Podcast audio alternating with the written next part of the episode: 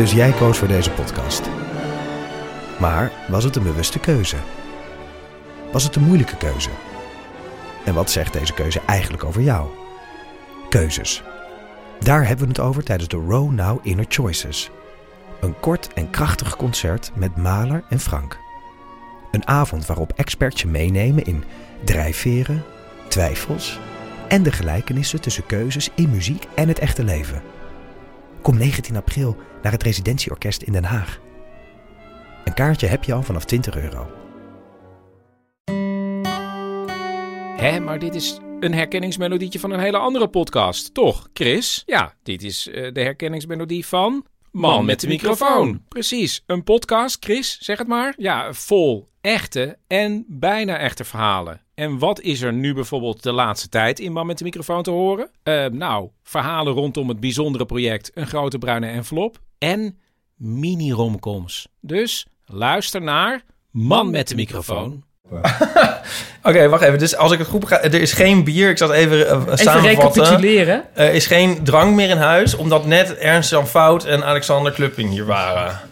Ja. Die Ja. dus niks mee, die komen dus altijd met lege handen, begrijp ik. Die, eh, ja, ja, ja. Want lieve luisteraars, Bot Jellema is ook de, ja, de ja, produ- Producent, oh, ja. producent van de podcast over, Over media. media. Wie Eh, kent hem niet? Maar Ernst-Jan Fout zou toch geëmigreerd zijn? Die was even terug voor, eh, Om Bottes bier op te komen drinken. voor een paar Mijn dagen. bier. hij, hij zit twee jaar in eh, de VS om daar The Correspondent op te zetten. Eh, Oh, eh, Echt met de... Ja, Oh, leuk. ja. En hij eh, zit daar samen met Rob, Rob Wijnberg. Die zit daar ook. Die zit er ook. Hij zit er met zijn hele gezin. Rob heeft niet een heel gezin, geloof ik. Oh. Ja. En, eh, Een wijnberg, die hadden wij hier ook voordat Alexander en Ernst Jan langskwamen.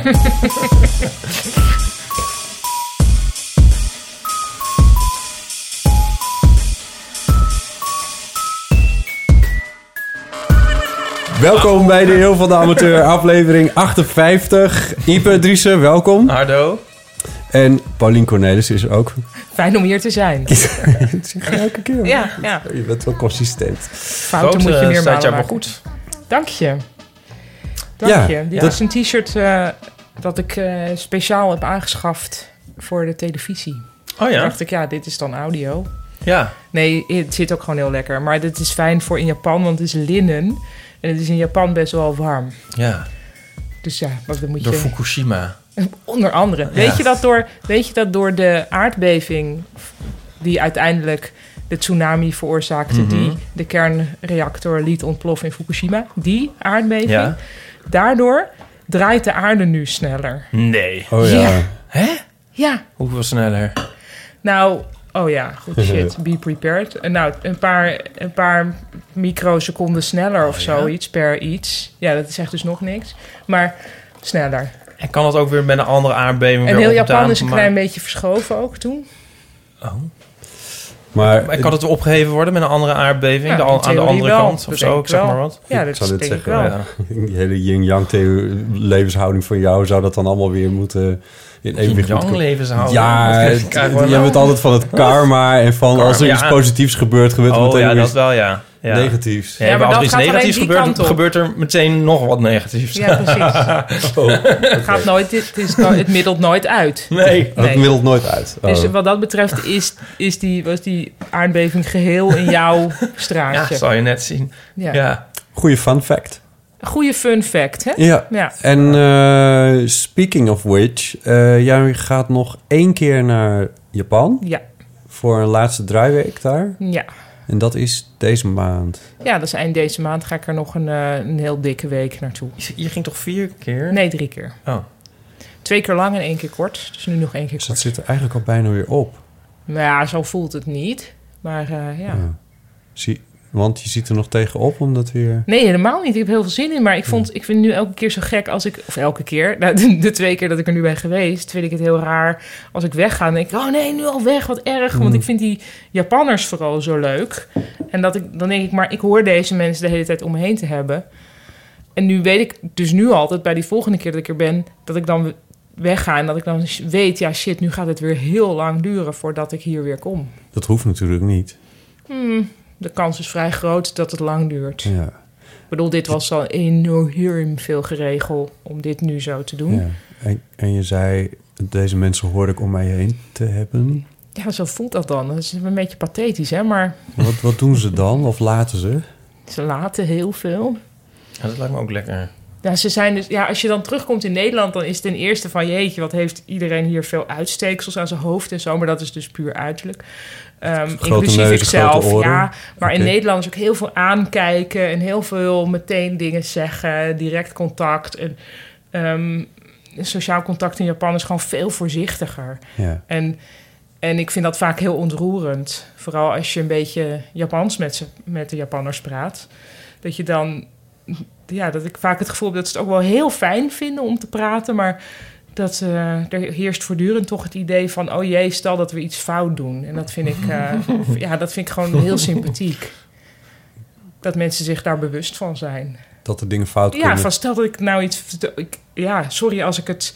Dus bijvoorbeeld, ze zeggen ook nooit nee. Als je ze voorstelt van nee, zullen we dit of dat doen? Dan zeggen ze nooit nee, maar altijd... Oeh, een beetje... Is het woord voor een beetje, doen ze dan. Maar is het ook niet En dan weet je soms ook wel een beetje vermoeiend? Ja, dat kan ook heel vermoeiend zijn. En ik kan ook wel eens over een irritatiegrens heen gaan. Want, want met dit heel voorzichtige... Hoort, daar hoort natuurlijk ook bij dat we van iedereen verder heel erg verwachten... Ja. dat hij dat doet. Dus als je dan, weet je wel, is, ik weet dat het gewoon een probleem is dat. Nou, binnen doe je je schoenen uit, oké. Dan willen ze dus eigenlijk dat je ook de huisslippers aandoet die ze daar dan allemaal providen. Ik vind dat altijd een beetje half onsmakelijk, Ja, toch? Ja. Maar goed, oké. Dan vervolgens, als je naar de wc gaat, moet je dan eigenlijk een soort plastic slippers Oh, echt? dan weer aan. Of sloffen eigenlijk, maar dan plastic sloffen. De, de Die daar ook weer, de wc's. wc-sloffen. Maar het feit dat ze er zijn, vind ik dus al vies. Dat omdat vind ik dan ook, denk, dat ja... ik ook, ri- vind ik ook richting vies gaan. Ja, maar dan weet ik van ja, dat ik dit nu niet doe. De slippers waar iedereen in staat te plassen. Nou ja, en dan vinden ze dan eigenlijk toch wel vervelend. En je komt natuurlijk als buitenlander met veel weg, maar Want voel je, voel je ook anderszins een soort lomper of zo als je daar bent? veel. Ja, Ja? en ik ben daar ook eh, eh, echt heel groot natuurlijk. Ja. Ik ben hier niet zo groot, ik ben 1,71, maar daar ben ik wel groot. En ik doe de draait de aarde ook sneller. hè? De aarde draait sneller. ik ben er groter. Een soort toverland. ja, het, is, het eten is ook heel lekker. Maar Ehm, Het lag ook iets dichterbij dan de vorige keer. Heel gek. nee, ik ben de hele tijd natuurlijk dingen fout aan het doen. ja, Ja, maar, fout aan het zeggen vooral. maar de- ga je dan door fases van dat je denkt... oh, ben ik vreselijk lomp... en dan ook weer fases van, ehm, van gelukkig ben ik niet zo eh, Ja, dat moeilijk? heb ik allebei. En ik heb ook heel vaak dat ik denk, nou, ik ben, ik ben dus dol op Japanners. Maar ik ben blij dat ik niet een Japanner ben die in Japan woont. Want dan zit je heel erg met die sociale druk. En dat kan echt heel vreselijk zijn. Zeker als vrouw en zeker als vrouw die ook iets wil in het leven. Ehm, dus nee, voor hun is dat niet zo makkelijk, denk ik, Ja. om Ja. Japanner te zijn. Terwijl ze het wel heel graag willen. Weet je, ze willen heel graag... Japanners willen heel graag Japans. Je vraagt je De, beste versie van Japans zijn. Ah, of ja. on, onderhand, begin- nu je die kenschets van die mensen zo een paar keer aan het tekenen bent, begin je je toch af te vragen hoe er ooit in een in zijn hemelsnaam een Toyota in elkaar gezet kan worden. Ja, ja. Nou ook, eh Japanners werken dus heel hard, hè. Zodat ze ook wel eens af en toe gewoon dood neervallen van hoe hard ze werken. Ja, maar Maar het heeft dus niet zo heel veel met productiviteit te maken. En dat zie je ook best wel. Dat bijvoorbeeld op vliegvelden moeten alle mensen die daar werken... eigenlijk als ze iets gaan doen, dat half rennend doen. Terwijl dat niet echt nodig is. Dit is eigenlijk een beetje hoe ik de verbouwing nu doe. Precies. half rennen. half rennend als niet ik maar wel voortdurend de indruk wek heel erg druk te zijn... dan kan Ja. ook niemand kwaad worden dat ik niks doe. Nou, dat. Maar ik heb in totaal twee spijkers uit een plank getrokken... en dat, dat is mijn bijdrage. Ja, Ja. dat klinkt een beetje Japans. Nee, maar ik bedoel ook van beslissingen moeten ook worden genomen. Ja, maar het is natuurlijk heel hiërarchisch. Dus degene die aan de top staat, die beslist. De rest gaat het uitvoeren. Ik bedoel, ja, dus Ja, bij maar als ze Toyota... allemaal zo, hoe zeg je dat, submissief zich opstellen. Ja, maar als, dus er zijn hiërarchieën die dus wel heel duidelijk zijn. Dus er is zelfs in de taal zijn drie niveaus. Hè? Dus je moet, er is een, en dat zijn echt andere woorden voor eh, geven bijvoorbeeld. Als je naar iemand boven je geplaatst of iemand van hetzelfde niveau of onder je geplaatst. Het zijn totaal verschillende woorden. Iets geven aan iemand die boven je staat is een ander woord dan Ja. wanneer je... Oh, En iets ontvangen ook. En dan voor op het neutrale niveau tussen ons heb je ook nog casual en niet zo casual. Hm. En eigenlijk kan ik alleen maar op dat middenniveau praten. En die andere niveaus die ontgaan mij volledig. Ja. Maar die zijn er wel. En dan weet je dus, oké, oh, die is de baat. Nou, ik denken aan dat eh, grapjes naar boven en naar beneden maken. Uh, punching Ja, up en punching punching down. up en punching down. Dat heeft hier geloof ik niet zo heel erg mee te maken. Nee, nou ja, Maar nee, ja, ja, het, gaat wel over hiërarchieën. Ja. Ja. Het schijnt dat Belgen dus ook geen nee zeggen. Nou, trouwens, heel veel Aziatische landen, in Aziatische landen zoals België, wordt, er wordt geen nee gezegd, Nee. gezegd. Maar ik vond een beetje, vind ik ook zo. Dus dat is chotto in het Japans. Dus je stelt iets voor, dus oeh, chotto. Dan weet je, oh ja, dat gaat niet gebeuren. Ja. Oh, ja, dat dan wel. Ze staan wel op hun strepen. Ze, gaan niet, ze laten zich niet ook allemaal maar meeslepen. Ze zijn ook nooit bezet geweest, hè, Japan. Dus ergens trekken ze duidelijk een grens. Ah, ja. ja. dat, want Hè, Britten... dit is even een eufemisme voor Britten- de Tweede Wereldoorlog. Maar, ja, nee. ja. Maar Britten, eh, ook nooit bezet trouwens, ook een onbezet eiland, ehm, die hebben ook die beleefdheidsvormen. Ja. En gek genoeg las ik hier gisteravond laat nog iets over. Er is ooit over Japan een boek geschreven in 1946. En dat was, nou, het is verschenen in 46. Het is geschreven tijdens de Tweede Wereldoorlog door Ruth Benedict. En zij, had, zij wilde Japan eh, bestuderen, maar dat was echt in opdracht van de Amerikanen. Van hoe gaan we deze mensen er eigenlijk onder krijgen? Want hoe, hoe werken deze Ja. mensen? Hoe werkt de Japanner? En dat boek dat heet The Chrysanthemum and the Sword. Eh, dus de grisant, dat is de nationale Ja. bloem van Japan, en het zwaard. En dat hele boek gaat over de tegenstellingen. Van enerzijds heb je de zachtheid, de elegantie. Anderzijds heb je dus kamikaze. Ja, ja, Ehm, ja. nou, dat heeft volgens mij heel erg veroorzaakt dat er altijd over Japan wordt gepraat als land van tegenstellingen. Dat is dus wat ik absoluut niet wil met mijn eh, serie. Dat zal je mij ook niet horen zeggen. En, ehm, maar anyway, die Ruth Benedict heeft wel dus geschreven over de shame cultures en de guilt cultures. ja. En Japan en Engeland noemt zij als shame cultures. Dus je doet Ja. dingen niet omdat het, als je het fout zou doen, zou het schaamte opleveren ten opzichte van anderen. Terwijl je hebt ook schuldculturen waarbij het meer is van je doet dat niet omdat dat niet mag, van, omdat het niet mag. ja. Dus dan ben je, heb je schuld als je iets doet. En ik zou dan ons Calvinisten zou ik zo even met de, Ja. de losse pols zou ik onder een schuldcultuur willen plaatsen. Ja, het is grappig, want deze term schaamtecultuur... die is ook weer, heeft, hen, heeft het nieuw leven ingeblazen... in de discussie over islam. Ah, Waar we het aan deze tafel niet zo heel vaak over Nee. hebben. nee. Maar eh, eh, waar ik ook niet heel veel van weet. Dat is ook een reden dat we het niet veel hebben. Maar de, Nou, daar wordt, iemand uit. Oh, eh, die, Ja. die er eens van weet, toch? Ja. Ja, als we het daarover willen hebben. Maar die Ja. schaamtecultuur, daar, daar wordt dat dan ook eh, bij over gezegd. Hm. ja. Ik zit er nu weer te denken aan, aan Pruisisch en Victoriaans... eh, eh, hoe noem je dat? Permissies. Is dat... is- Pruisische en? Victoriaanse pre- Ja, van zo van dat al- in, het Victoriaanse systeem mag alles tenzij het expliciet verboden is. En in het Pruisische Oh. mag niks tenzij het expliciet is toegestaan. Oh, Ja. Hier heb je het een keer eerder half over ik het al gehad. over gehad. Nee, hoe nee, zitten niet die helemaal. Venn-diagrammen? Hoe zit maar dat vind ik eigenlijk raar. Want dan zou je denken dat Victoriaans is dan vanuit... als dat dan inderdaad een schaamtecultuur is... terwijl er alles mag tenzij verboden. Nou ja, het zal ook wel niet... Dit was ook maar één... Ik weet niet of dat vrouw- samenvat. hè. Dat zit ik alleen maar zelf nee, even... ik zit nu oh, ja. ook te denken van, Ja. hoe kan dit dan? Maar ja, die, als we nu die Ruth Benedict destijds in 1946... het, het eindwoord heeft gesproken over Nee. hoe culturen in elkaar zitten. Denk Ja, ik niet. Nee, Maar- precies. maar- Nee, Benedict. Ja. Eerst al onze wijn opdrinken en dan ook nog denken dat je alles weet over... Oh nee, dat was niet. Dat was niet- Ik dat was zij niet, maar-. Nou, misschien is hier een goed audioboek over. Ja. Ehm, Was dit- product dit- placement? Dit was een, eh, iets? dit, dit was een, eh, een eh, hoe zeg je dat? Een hint, een hint voorwaarts. Oké. Oké. Ja. Ehm, ik heb ook iets om te vertellen. Want eh, ik ben naar, eh, naar een concert geweest.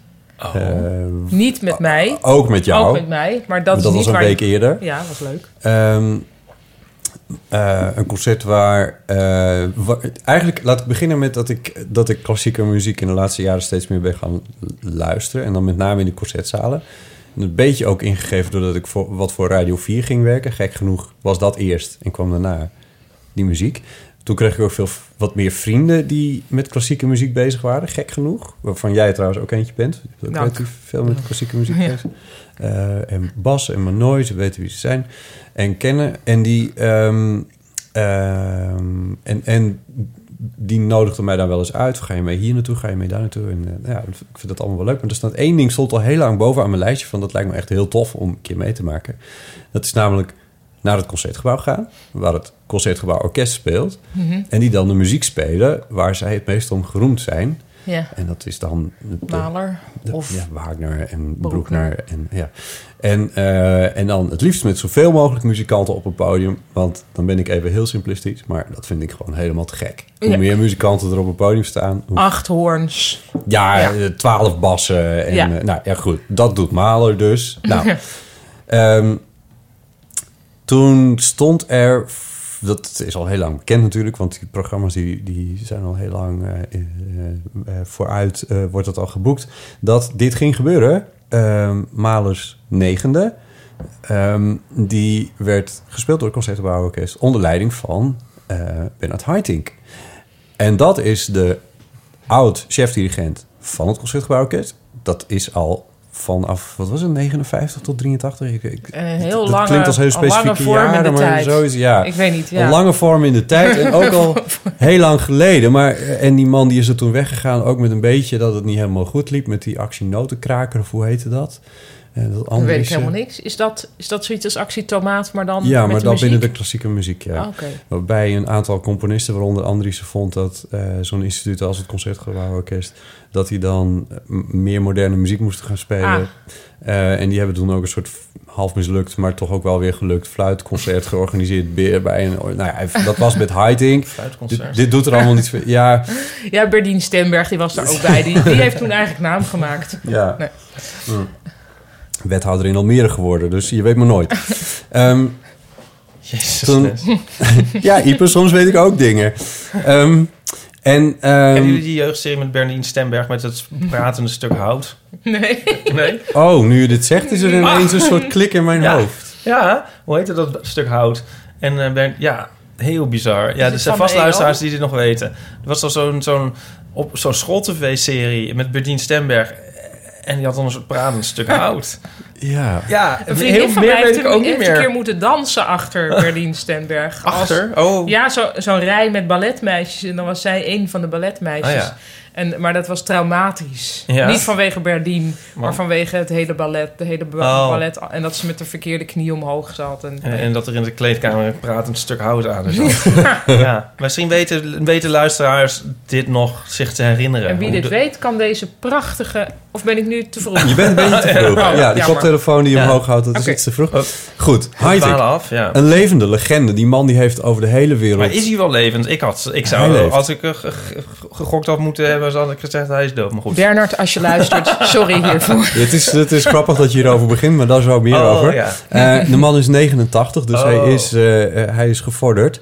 Ehm, maar hij heeft over de hele wereld gespeeld met heel veel beroemde orkesten overal nog wat. En hij heeft, heeft dus een tijdje een beetje woorden gehad met de leiding van het concertgebouw, met de directie. Dat is allemaal bijgelegd. Hij is nu al een aantal jaren is hij eredirigent van het concertgebouworkest. En af en toe dan s- ma- doet hij een Maler en doet hij een Broekner. En, die ook, en dat is ver van tevoren al uitverkocht en zo. Toen vertelden vrienden van me dat ze daar dus inderdaad kaarten voor hadden afgelopen week. En toen op donderdag dacht ik, ja, zou je daar nog naartoe kunnen? Ja, waarschijnlijk niet. Maar laat ik het, eh, laat ik het maar proberen. Misschien via Ticketswap. Je weet, het, leek me niet iets waar, waar fans van weten. Maar je weet het niet. En toen keek ik op de site van het Concertgebouw. En toen stond daar... of tickets available. Laatste kaarten stond daar. Kennelijk waren er een aantal teruggekomen en was ik op precies het juiste moment ingelogd op die website. Hmm. En voor ik het wist, stond er een kaartje voor mij gereserveerd voor eh, wel 85, 90 euro ongeveer. Oh. Yes, elk hey. levensjaar van Bernard Haitink een euro aftikken. En dat waren nog niet eens de duurste, want je kon je, je, kon je er ook zetelen voor 150 euro. Dan zat je eerste rang plus. En daar waren ook Maar nog goed, een er staan ook echt heel veel mensen op het podium. Er staan eh, meer dan 100 man op het podium. Eh, ja, dus dat is, Ja. daar staat wel wat tegenover. En je krijgt Bernard Haitink en het Concertgebouw en het Concertgebouworkest.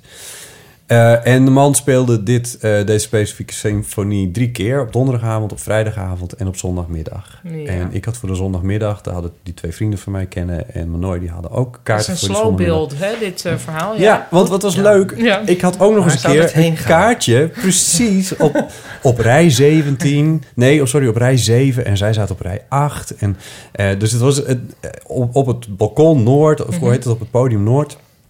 En eh, dus, dus we zaten zat- ook nog eens een keer vlak keek- bij elkaar. En ik keek recht op... Echt, als je de In dirigent wil zien... gezicht. En Ja. ik wilde Heiting heel graag een keertje zien dirigeren. En we zouden hem echt recht in zijn snuit zien. En je voelt hier al de Mhm. Ja. onvoltooid verleden Nee, tijd. Ja.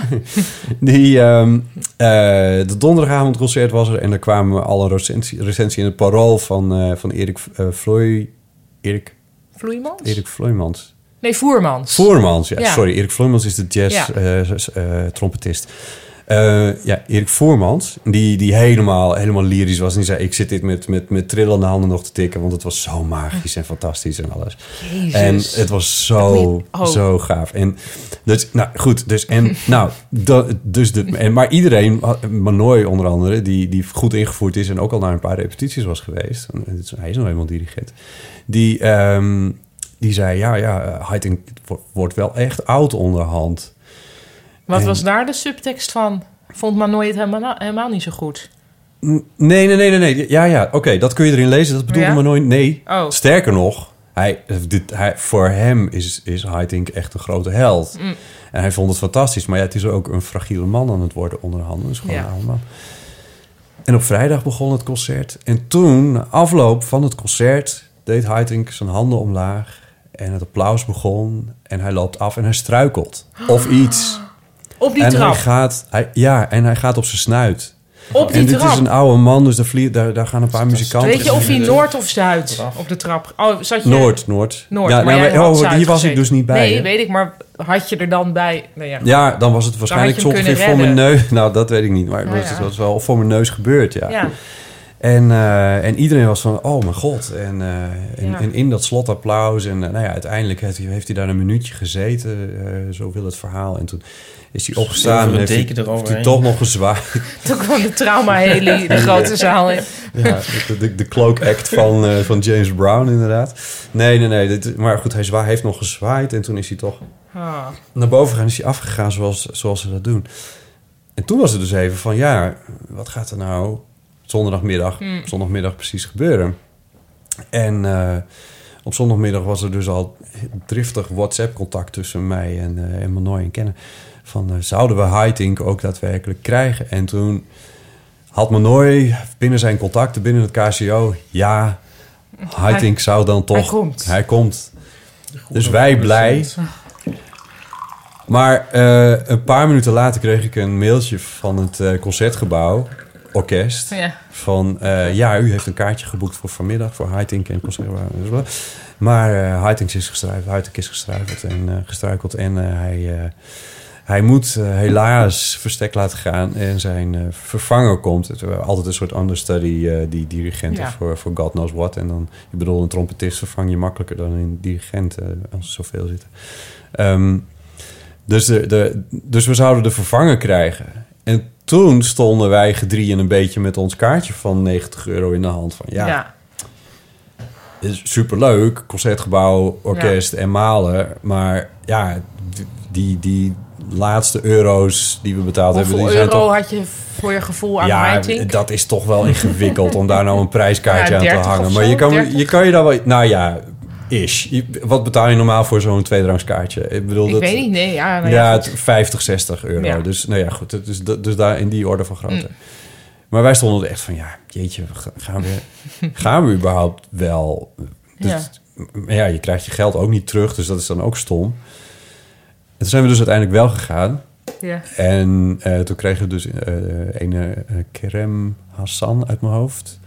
Die, eh, die het heeft gedirigeerd. Een jonge vent Mm. eh, met, ehm, uit Groot-Brittannië. Eh, getalenteerde, een oogappeltje van Haitink, zo werd er bij gezegd door de, de concertgebouw orkestdirecteur die nog even het podium opkwam. Om Was dat Joel. Ethan Fried? Het was een, een, een Engelsman, slash Amerikaan inderdaad. Ja, het was een zal hij Amerikaans zijn Engels. geweest. Ja. ja. hij, stond niet, hij stond met zijn rug naar ons toe. Ja, natuurlijk. Ja. Dus ik had hem niet herkend. Ehm, en toen hebben we toch dat, eh, ehm, dat concert gekregen. En het was heel prachtig. Maar ik heb er nog iets leuks bij ontdekt. nou, Want dit is al een heel verhaal. Maar ehm, ik was dus aan het kijken op de website van het Concertgebouw Orkest... van wat als je van je kaartje af wil. ja. En toen, dan, dan kom je een beetje in de catacomben van zo'n, van zo'n service-achtige eh, pagina. En er stond deze alinea. En ik ga hem even aan jullie voorlezen. Want ik vind het zo charmant. Ik vind het zo leuk. Eh, het was een soort van, wat, eh, hoe, hoe werkt het in het Concertgebouw? Onder het kopje, wanneer mag ik applaudisseren? Normaal gesproken wordt er alleen geapplaudiseerd nadat een heel werk is gespeeld. Zelfs als een stuk meerdere gedeeltes heeft. Dit betekent dat er momenten kunnen zijn tussen de gespeelde stukken waar de muziek stopt, maar niemand applaudisseert. Het applaus begint pas als het totale muziekstuk is gespeeld. U kunt in het concertprogramma vinden hoeveel delen een muziekstuk bevat en hoe lang het ongeveer duurt. Ook kunt u afgaan op de dirigent. Deze zal aan het einde van een werk zijn armen naast zijn lichaam laten zakken. Ten slotte kunt u altijd wachten totdat de rest van het publiek begint met applaudisseren. Dit is toch fantastisch? Ik vind het zo leuk. Dit staat dus echt op de website van het, ehm, eh, van het concertgebouw. Zouden er nou mensen zijn die dit echt gaan...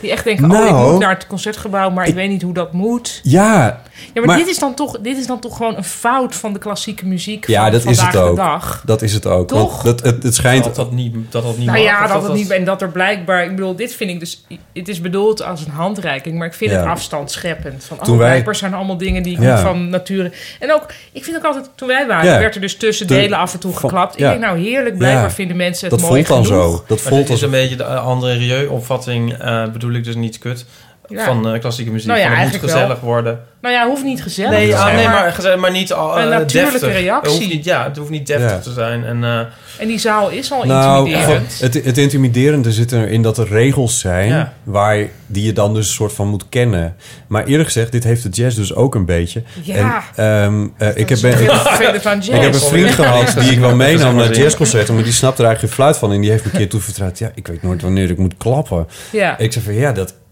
Ja, na een solo, maar ja, als je daar niet op afge... Hoe zeg je dat? Als je niet weet wanneer de solo klaar is. nee, als je zo, dat niet... Ja. Want dat, ik, ik ben daar een beetje... In, Jij weet van, oké, Ja. die is nu klaar. Ja, precies. Ja. Maar als je dat niet weet, ja dan, ja, dan kan dat heel gek zijn. Dat je ineens... Jazz is eigenlijk het tegenovergestelde van klassieke muziek. Ja. Voortdurend door de muziek heen geklapt wordt.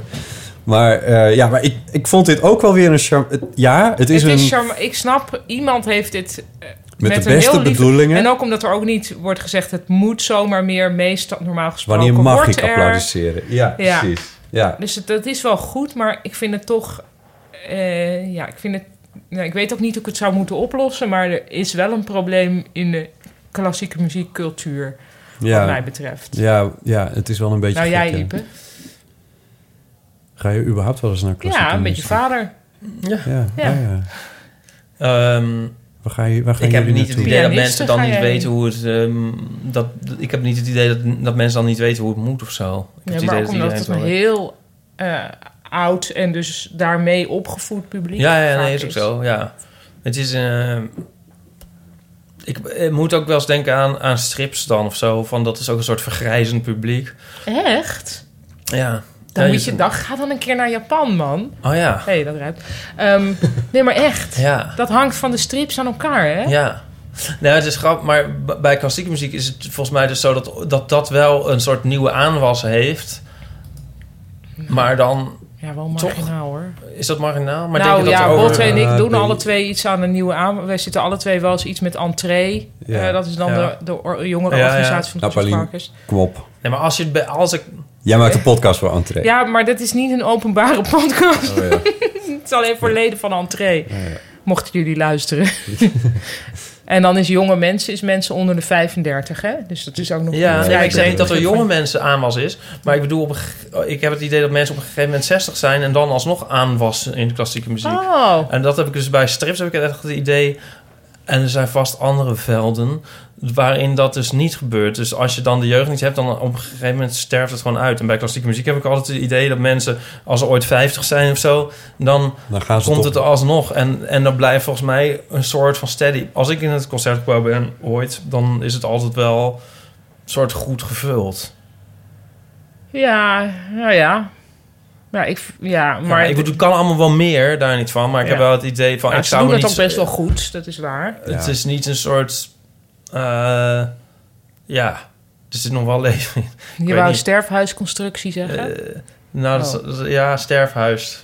Constructie wou ik Ja. niet zeggen. Nee, st- sterfhuis wou ik inderdaad zeggen. maar, en, maar toen werd ik ook afgeleid doordat ik dacht van... wanneer zei ik het nou ook alweer gisteren? Maar het was inderdaad... ging het toen... Oh, nou, het maakt niet uit. Dat waren mijn gedachten. En ja, Weet jij wanneer je moet klappen? als de dirigent zijn armen naar beneden... niet tussen de stukken. Ik, vind, eh, ik erg me altijd aan het kuchen. Maar goed, daar zijn ze dan ook altijd heel erg mee dat, bezig. dat denk ik dan ook. Ja, Maar dan, dan, dan blijkbaar willen mensen iets. En dat snap ik ook wel, want er is heel veel opgebouwde spanning. En dan ineens is het stil. Oh jee, oh, nou, dan gaat iedereen dan ineens kuchen. Wat een onzin. ja, Doe dan wat anders. ja. Bedoel, het is nog maar heel recent dat het die sacrale sfeer heeft gekregen. Ja. Ja, dat heb ik ook wel eens ergens gelezen. Nou, ja. in de tijd van Mozart was dat bijvoorbeeld niet zo. Gewoon werd ge... ge- ge- Nee, dus dat is Ja. echt heel recent.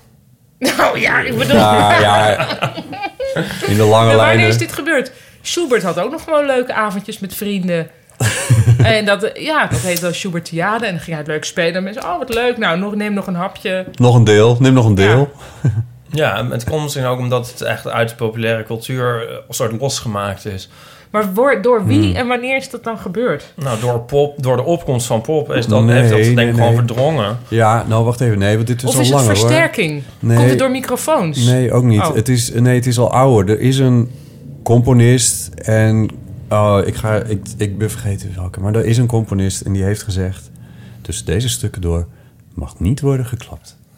Ja. En, dat is de, en dat is toen vervolgens toegepast op eigenlijk alle klassieke muziek. Dit is het verhaal wat ik ergens heb ja, ja, gelezen. oké.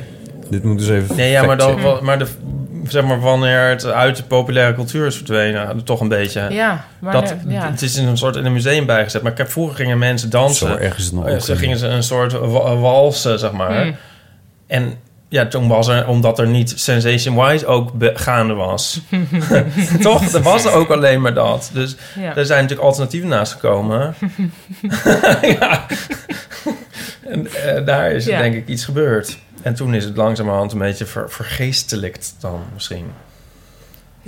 Ik, ik heb nu ineens... Misschien. Het zou natuurlijk ook helpen als, er, als het zeg maar helemaal vol zat met, met, met pubers en tieners en mensen met een pil op of zo. Zou misschien ook wel helpen om de Mensen met sacrale een- sfeer een Met beetje de pil te... op zou zeker heel goed. Ik denk ook best wel misschien een fijne belevenis. Ja, het zou best wel leuk, leuk kunnen zijn. En misschien, Ja. misschien een beetje een beat.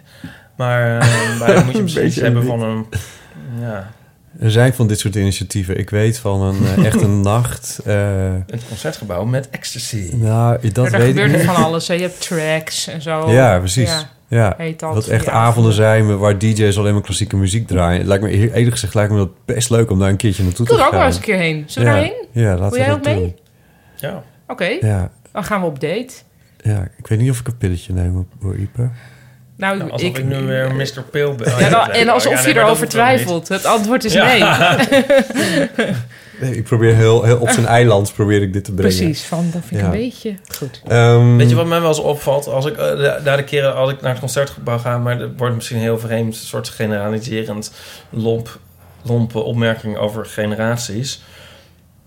Het meest had ik het toen ik naar de opera was, overigens, dat ik de mensen dus heel erg lomp vind. Van het hoe dan? publiek. Ja, Het publiek. Die ja. loop je de hele tijd omver en zo, en die dringen heel erg voor en zo. Ja, dat is waar. En dan denk ik echt van, wat Nou, wat is dit? entitled. Ja, maar dat is Ja. echt heel erg entitled. En bij Ja. de opera vond ik het echt niet normaal. Heb ik echt bijna man echt een soort klap gegeven. Ja, Ik dat ja. kan echt niet. Ja. Nou, het, het percentage rijke mensen Ja. is natuurlijk hoger daar. En, en de abonnementhouders. onder de rijke mensen zijn denk ik meer mensen die voelen alsof ze ook recht hebben op een deel bezitten oh ja. van. Maar ik vind het wel fijn dat je hierbij valt. Want ik dacht, Ja. misschien is dit een heel rare opmerking Nee, van dit is Ja. echt zo. dit, Daarbij, dit geldt dus niet voor de Stopera, vind ik, maar wel voor het concertgebouw, eh, voor het concertgebouw dat je heel erg eh, dicht op elkaar ook zit. Ja. Dus het is ook Ja. wel snel. eh, ja. Omdat mensen dus vroeger kleiner Gelukkig waren. overigens nooit heel lang. Dat vind ik toch ook wel weer opmerkelijk. Ze doen, als de concerten afgelopen zijn, dan gaan alle deuren tegenwoordig open. Ja. En dan ben je zo dat gebouw uit. Dat, Dat is wel echt een verlichting. eh. Ja. Hey, over verlichting gesproken. Dat- nou, oké, dit heb ik dus in Japan besproken met het eh, team. Ja, Eh, er zijn dus theorieën, en er is ook een boek over. Ik vroeg me af of jullie daarvan wisten. Dat de hele verlichting eigenlijk komt. Nou ja, verlichting. Ja, nou dat in ieder geval dat mensen dat eh, door uit koffie. Eindhoven. Door Philips. Nee, nee, Oh. nee, nee, door, Door koffie. koffie. Ja, dus dat eerst. Jij kijkt op de klok. nou, ik kijk meer van, ik wil eigenlijk wel koffie. ik dacht, is het te laat voor koffie? Ja, het is te laat voor koffie. Oh, ik zit een beetje in te Ja. zakken. Maar, eh, Nee, maar dus, er is dus een theorie dat Ja. koffie... Dat er, want daarvoor dronk iedereen de hele tijd bier. Dus er is een soort grootste deel van de Europese geschiedenis... was iedereen low-level dronken. En ik kon gewoon niet... En pas toen, toen koffie werd geïntroduceerd... gingen mensen dat drinken. En was het van ineens van... Hé, wat hebben we nou voor rare dingen zitten geloven? Dus daarna zijn allemaal uitvindingen gedaan. Zijn mensen rationeel gaan nadenken. waar heb je dit? En- Ja, waar kon je Oh, vandaan? dat heb Nee, je ja, Japan en-. Fantastisch. En kwamen er ook koffiehuizen. En dat was dus ook een veel... Was dus ook heel Wiense koffiehuis. Ja, maar ook in Londen. En ook, eh, nou ja, waar niet. Wiener Melange was ook uitgevonden voordat je het wist. Ja, maar bijvoorbeeld eh, Bach. eh, ja, en die kwam ook bijvoorbeeld in ehm Nog heel kort geleden. Bach. Leipzig in een koffiehuis. Dus daar kwamen ook allemaal mensen samen van uit verschillende milieus die allemaal die koffie dronken en dan soort helder met elkaar gingen nadenken. En hier zijn dus boeken over en ik hoorde het in Japan. Dronken ze verder alleen maar alcoholische dingen dan? Bier was het enige, zeg maar. Geitenmelk Je kon geen, je kon geen water drinken. Water want was het gewoon Ja, ja. giftig. Ja. Ja. Dus, Dus dus ja. je dronk bier. Bier. Dus iedereen, Ja. moet je je voorstellen dat iedereen de hele tijd zo'n beetje... oh, en dan ineens is er koffie. Grappig. Zou Zeg niet maar mijn nu... studententijd. Zou, niet een soort, Ja. zou dan nu, nu iedereen voortdurend op pilletjes aan het uitgaan... is er een soort tweede verlichting aankomen? Wat? Voordat de pil was uitgevonden... was iedereen dus de hele tijd zo op, op koffie. Super scherp. Ja. Maar toen kwam het pilletje... en sindsdien zijn we allemaal veel relaxter. ja, maar ik denk dat je dan dus onderschat... hoe- Ja, het is echt heel Ja, ik denk dat er over heel pillen. weinig mensen Ik maar een pilletje... Ik Ik denk dat heel weinig het over mensen maar een pilletje af en toe... Het gaat dus om wat je continu in je systeem hebt. En op een gegeven moment werd dat koffie. Ja. Oh ja. Ik vind het heel leuk. Ik denk, kunnen we dit ergens nalezen? Want Ja, ik zou dat hier kunnen heel we. graag meer ik zet het over in de willen. show Ja, notes. Ja, want daar wil ik er wel heel graag meer over weten. Ja. Maar Ik kunnen we... schrijf op show notes. Ik geloof dat de schrijver van het boek Pendergast heet of zoiets. Oh, dat is wel een naam. Nou ja, het is een naam, maar het is, ik weet niet of het die is. Nou, Maar- het komt in de show Is notes. het heel erg disruptive als ik om een kopje koffie vraag? heb, je, heb je niet oploskoffie of zo? Nee, ik ga gewoon een lekker dat? kopje koffie voor je maken. Oh ja, ja. natuurlijk. Oh, ik wil dat je Ja. optimaal presteert hier. Oh ja, want dan, zal ik dan nog één heel een kort... theezakje doen? Oh, ja, ja? eh, over klassieke muziek zit ik te denken. Ik had er gisteren namelijk een gedachte ook nog over. De, ik was naar de film Solo, A Star Oh, Wars Story. En de muziek is nogal prominent in die film. En die is dus puur... Wie vindt dat ook altijd weer zo leuk? Oh ja, Linda Duits. Oh ja, jezus. het is weer gelukt. Nee, maar ehm, dat is dus heel erg klassiek... ehm, ontzettend traditionele soundtrack, zou ik maar zeggen. Mhm. En ehm, die film is toch best wel gericht eigenlijk op kinderen en jongeren. ja.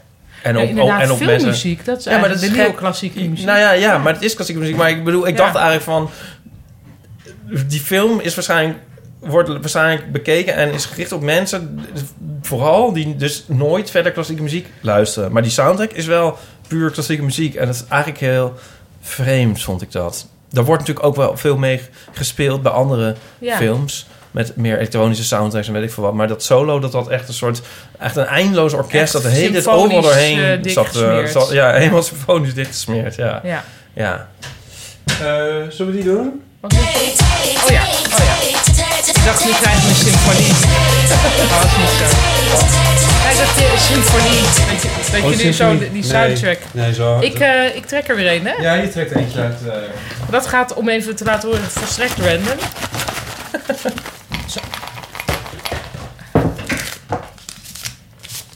Zo. Zo. Nou, ja, goed, we moeten het altijd serieus nemen. Eh, nee, ja, niet oh god, was het maar oh god. Oh. Eh, het is, hoe ziet jouw ochtendritueel eruit? Nou, Nou, dat, maar Nou, niet, eh, dat maar niet vertellen. ik, geen ochtend. Ik, ik heb hier een strip over. In welk boekje staat die ook alweer? Ehm, nou, ik probeer, ja, die strip gaat zo van dat ik dan eh, zeg maar eerst check, ik, kijk of ik een mail heb, eh, eh, berichten, Oh ja. weet je wel, Instagram, met Pet Shop Boys Forum, eh, RSS-feed, eh Grindr. eh, ja, wat heb je allemaal? vroeg ook? Ja, alles. Maar ik heb- dan niks, hè, bij al die Nee, dingen. En dan, dan kijk ik zelfs mijn banksaldo. of er iets bijgeschreven, weet je wel. En dan denk ik, oh nee, nou, eh, misschien eh, New York Times, Guardian, alle kranten. Dan heb ik allemaal niks. Dan heb ik alle de vijf gratis artikelen al gelezen, dus daar kan ik sowieso niks mee. En dan ben ik dan zo, zeg maar, tien minuten bezig of zo. Misschien wel langer. En dan denk ik, van misschien is intussen... kan er dan wel weer iets gebeurd zijn... bij een van de eerste dingen die ik Oh, heb gedaan. dan Dan kan je dus terug. nog een keer doen. En dan kan je, dat kan je zeg maar iets van vijf keer doen. Gaat steeds sneller, steeds sneller. Concentreer je, nee, niks, niks, niks. Tot, en dan lig je zo'n half uur eh, in bed en dan sta ik op.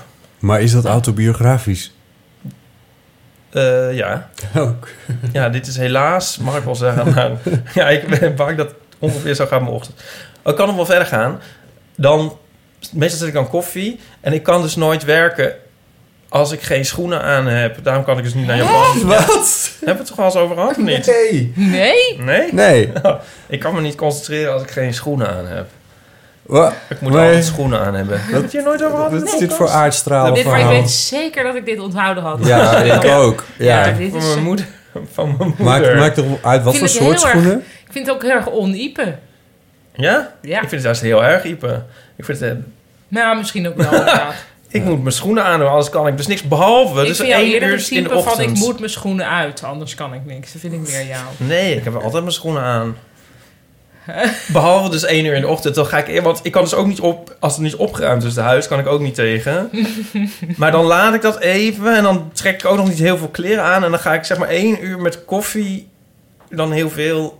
eh, alvast iets simpels doen. Zeg maar een strip uitwerken die ik al heb gefotografeerd. Zo zeg maar een soort gedachteloos werk. Ja, het monnikenwerk. Ja, maar dan wel eigenlijk wel het leukste, eh, vind ik dat eigenlijk. Waarbij ik een soort uitsta, eigenlijk geestelijk. en dan, eh, dan ga ik denk ik me helemaal aankleden en alles helemaal eindeloos opruimen en zo. En dan ga ik een keer bij mij komen doen. dan ga ik ontbijten. En dan is de dag trouwens alweer bijna om. Het was mijn ochtend. Wauw. Ja, botten is weg. Ja.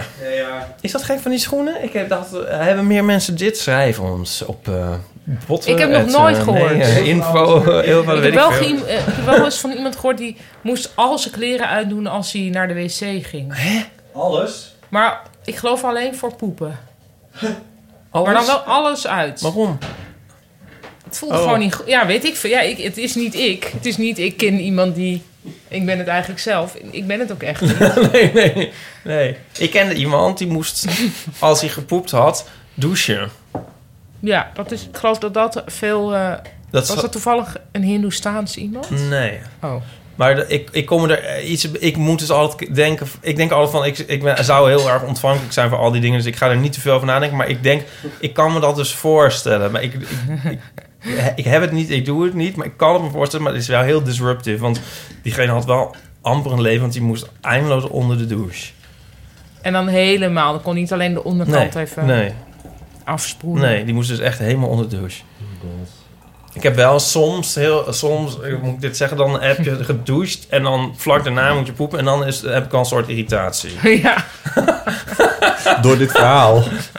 Nee, dat je denkt, ja, Ja, eh, dat- wat is dit wat nou? wat dit had, dit, dit, wat- Had dit niet even andersom gekund? Lijf. Ja. maar goed. Maar, Wat is eh, jouw ochtendritueel, ja. Botte? Ja, het is heel saai. Het is heel saai. Maar wat ik even het meest, het meest wat ik, wat ik wel. Mijn ochtendritueel is niet saai genoeg. Maar goed, Oh, ik wil heel graag Oké, een nou soort ja. Maar ja, ik, ik kom, we Ja. komen zo bij jou. sorry. Ehm, niet het enige wat, wat misschien wel een beetje leuk. ik ben nog of nauwelijks aan het woord Wat, geweest. wat goed, wat er misschien een soort tip in zit. Jezus. Een tip. Een tip. Een tip. Ja, een tip. Want eh, wat ik dus doe is, ik werk veel vanuit huis, in ieder geval in de ochtend. En wat ik vaak doe is 's ochtends mijn mail checken. Eh, gewoon achter mijn computer en daar ook al flink wat van beantwoorden. Ja, Eh, en dingen die er nog uit moeten, s ochtends eerst maar eens eventjes op de mail zetten. Hm. En, ehm, en daarna ga ik dan douchen en, en dat soort dingen. Mhm. Eh, want dan kunnen mensen daar... Dan kom ik terug bij mijn computer na het douchen en zo. En dan is er misschien dus een antwoordje of zo. Oh, dat wil ik nou Oké, juist jongens, eh, wat Botte nu zei, niet naar luisteren. Nee, eh, ik heb een heel echt een tegenovergesteld Oh. advies. Doen. Ja, ik ook. Ehm, nee, volgens mij moet je proberen... Doe, doe niks voor. doe alles wat je doet voor. Nou, ik zou... Ik heb het idee, nou ik in ieder geval, maar volgens mij geldt voor veel mensen dat ze het creatiefst zijn in de ochtend. Bijvoorbeeld na zo'n kop koffie, Ja. zo'n verlichtingskop koffie. Ja. Ehm, plan eigenlijk je creativiteit in de ochtend. Oh, en doe nee. alle s- eh, saaie e-mailmeuk juist in de middag. Want je kan namelijk, voor je het weet, zit je alleen maar te e-mailen en rekeningen te betalen. Ja. Terwijl wat je eigenlijk echt belangrijk vindt, is neem ik aan je eigen werk. Maar ik ben In toch, plaats van weer ja. anderen ter willen zijn met Maar heb jij dan beantwoorden niet van van... Ik, ik moet juist al die shit toch wel gedaan hebben, anders zit het in mijn Nee, je hoofd moet, ja, terwijl je, moet, je moet jezelf trainen dat er altijd... Er is Oh, ja. altijd shit. Ja, maar er zijn sommige van die dingen die zijn zo concreet dat ik gewoon dat niet kan laten. Maar Nou, noem eens iets. nou, ik heb, ik, mijn werk heeft zeg maar creatieve component en een, en een soort meer een uitwerkingscomponent. Dus als ik nog een stripje moet in elkaar zetten en dat moet nog opgestuurd worden, als ik dat niet doe, ik, ik moet, dus uh, dat, dat moet ik eerst doen voor ik strips kan verzinnen. Anders zit ik alleen maar te denken van, oh, ik moet, ik moet Ja, oké, maar in die uitwerking, dat vind ik ook nog wel... Dat voel jij waarschijnlijk zelf niet als creatief, maar ik denk dat dat wel creatief is. Ah, nou, ja. Maar ook als ik nog... Als ik nog een telefoontje godverhoedend moet plegen of zo, dan... eh, Nee, maar zou- ik, wat, maar ik, wat ik dus wel juist graag doe, is s'avonds mailen. Juist als niemand meer terugmailt. Of vrijdagmiddag of zo, als niemand Ja. meer terugmailt. Want anders krijg je weer antwoord.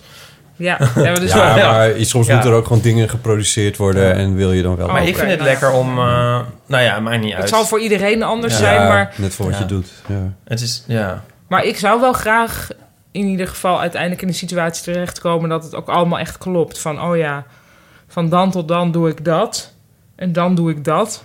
En dat het allemaal, dat het ook zo is. Want het is nooit zo. Oh ja. Ja maar ik zou graag, ik zou graag echt een systeem, Weet volgens je wat ik een eigenlijk niet... systeem willen leven. Maar wat, wat, wat, wat woelt er nu door jouw systeem heen? Een kind?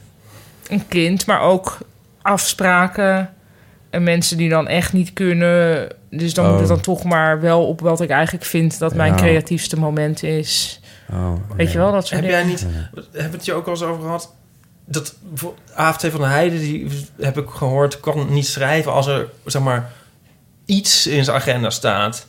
zeg maar, maakt niet uit Nou ja, wat, ik over vind, hoe je lang. moet gewoon altijd, ik kan het altijd. Ja, ik kan het dus ook niet. Als ik zeg maar, eh, zeg maar vandaag zou ik dus niet eh, strips hebben kunnen verzinnen, omdat we vanavond een afspraak hebben. Ja, ik, het is gewoon heel stom. Ik kan dat gewoon niet. Ook, het gaat niet of het leuk is of niet leuk of zo. Ik moet Al die niks- grappen ben je dan de hele dag al aan het voorbereiden? Voor om- hier. voor hier, de Voor nee, het is gewoon dat ik denk... Ik ga zitten en...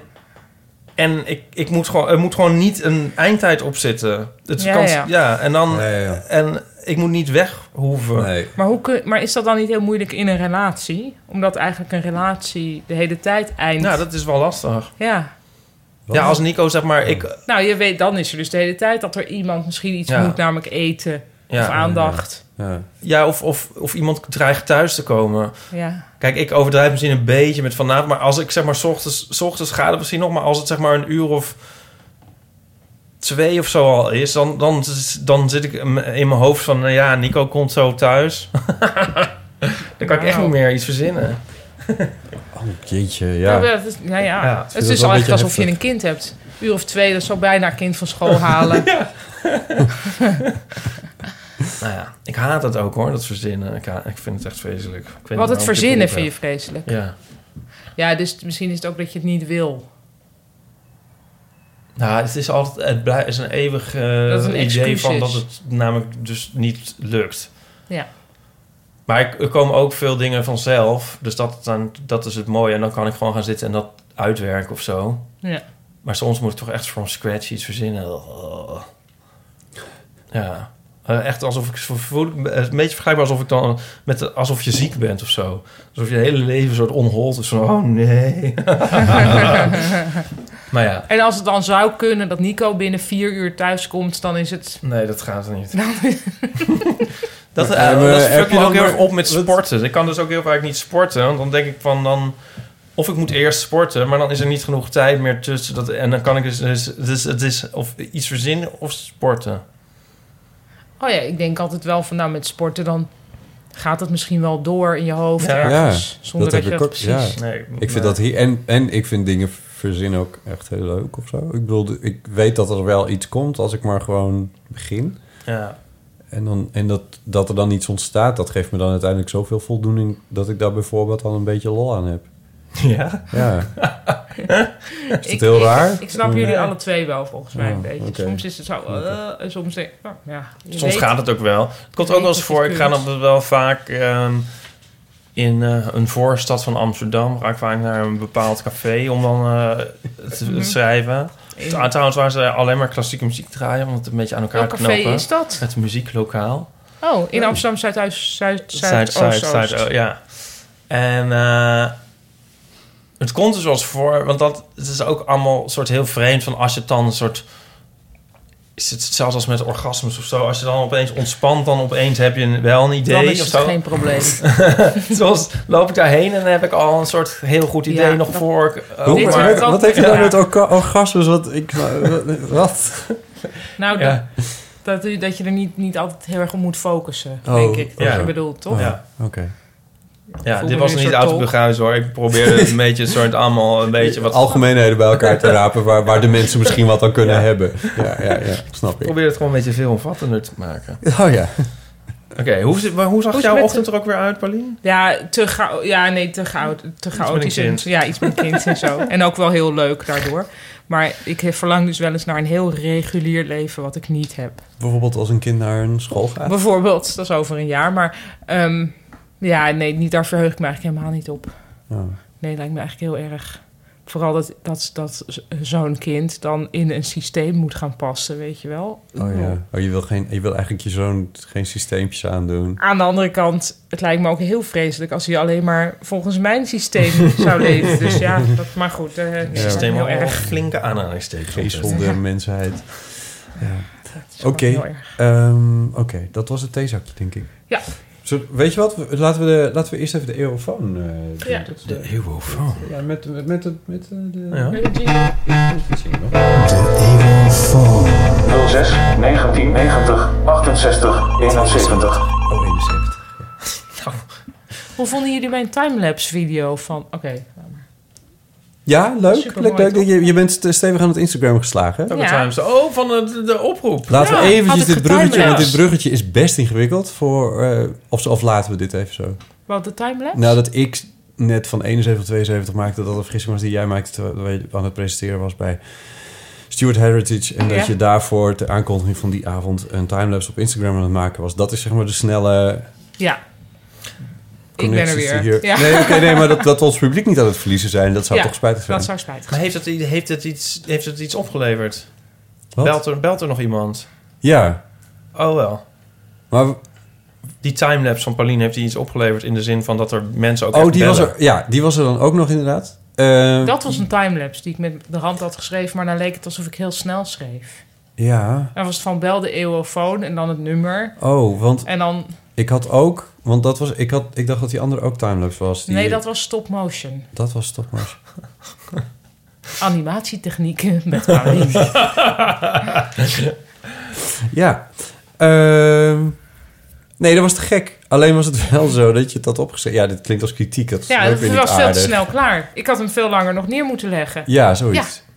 Maar ja, je kan dus niks verder dan nog editen, weet ik veel. Nou, laat maar. Ja, Mensen zoeken het maar uit hoor. ja, maar ik maak dus ook voornamelijk foto's in de, in de stories van, eh, van, story, van Ja, Instagram. oh ja, maar hier ga jij me apart nog even een workshop over geven, Ja, dat toch? gaan we nog even een apart workshoppen, ja. Ja.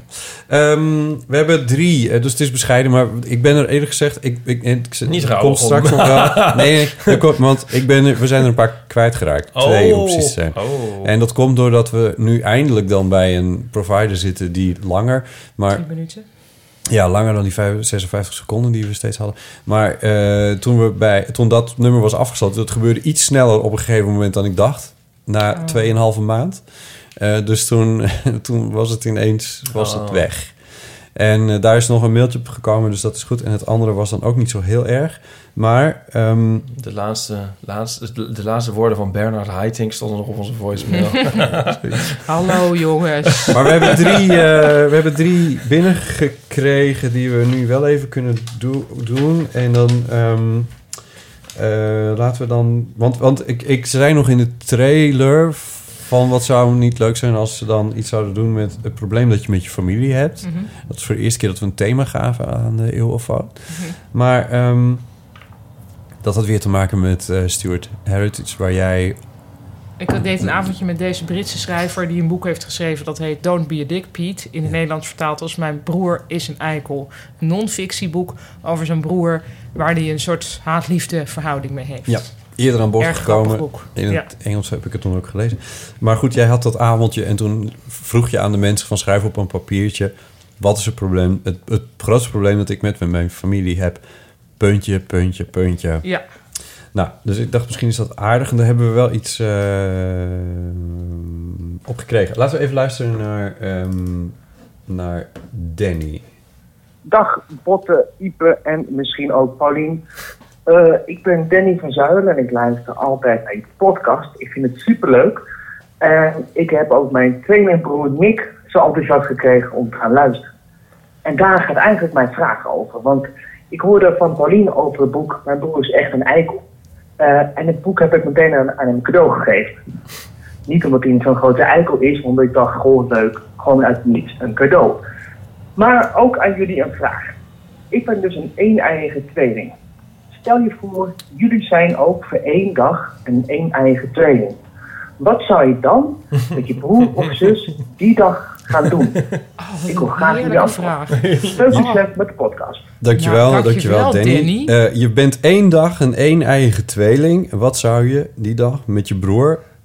Misschien ben jij dan een, heb jij dan een zus, Paulien, denk ik. Eh, Ja, wat zou je dan die dag... ook, hè? Die twijfel. nou Mijn hebben we een Mijn tweeling. kind was vandaag ook van... Mama, jij lijkt op een meneer. Oh, Ehm, oh toen zei ik, God. ja, ja. En toen...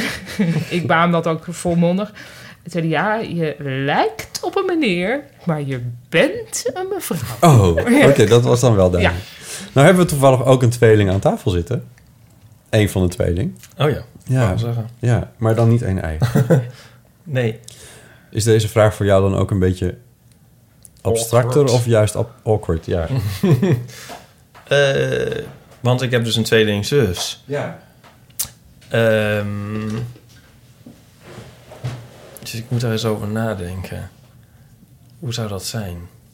Om een tweelingbroer te hebben die identiek is zou aan zeggen, jou. want daar heb je wel eens over nagedacht. Dat zou voor fotostrip zou het wel ik echt zou ideaal vroeger, zijn. Dit was vroeger voor mij echt een diepe wens om een, ei, een eigen tweede te zijn. Ja, Ja. dat lijkt me echt heerlijk. Ik wou dat ik twee poesjes was, dan kon ik fijn samen spelen. Hondjes, Oh, ja. hondjes, ja. ja.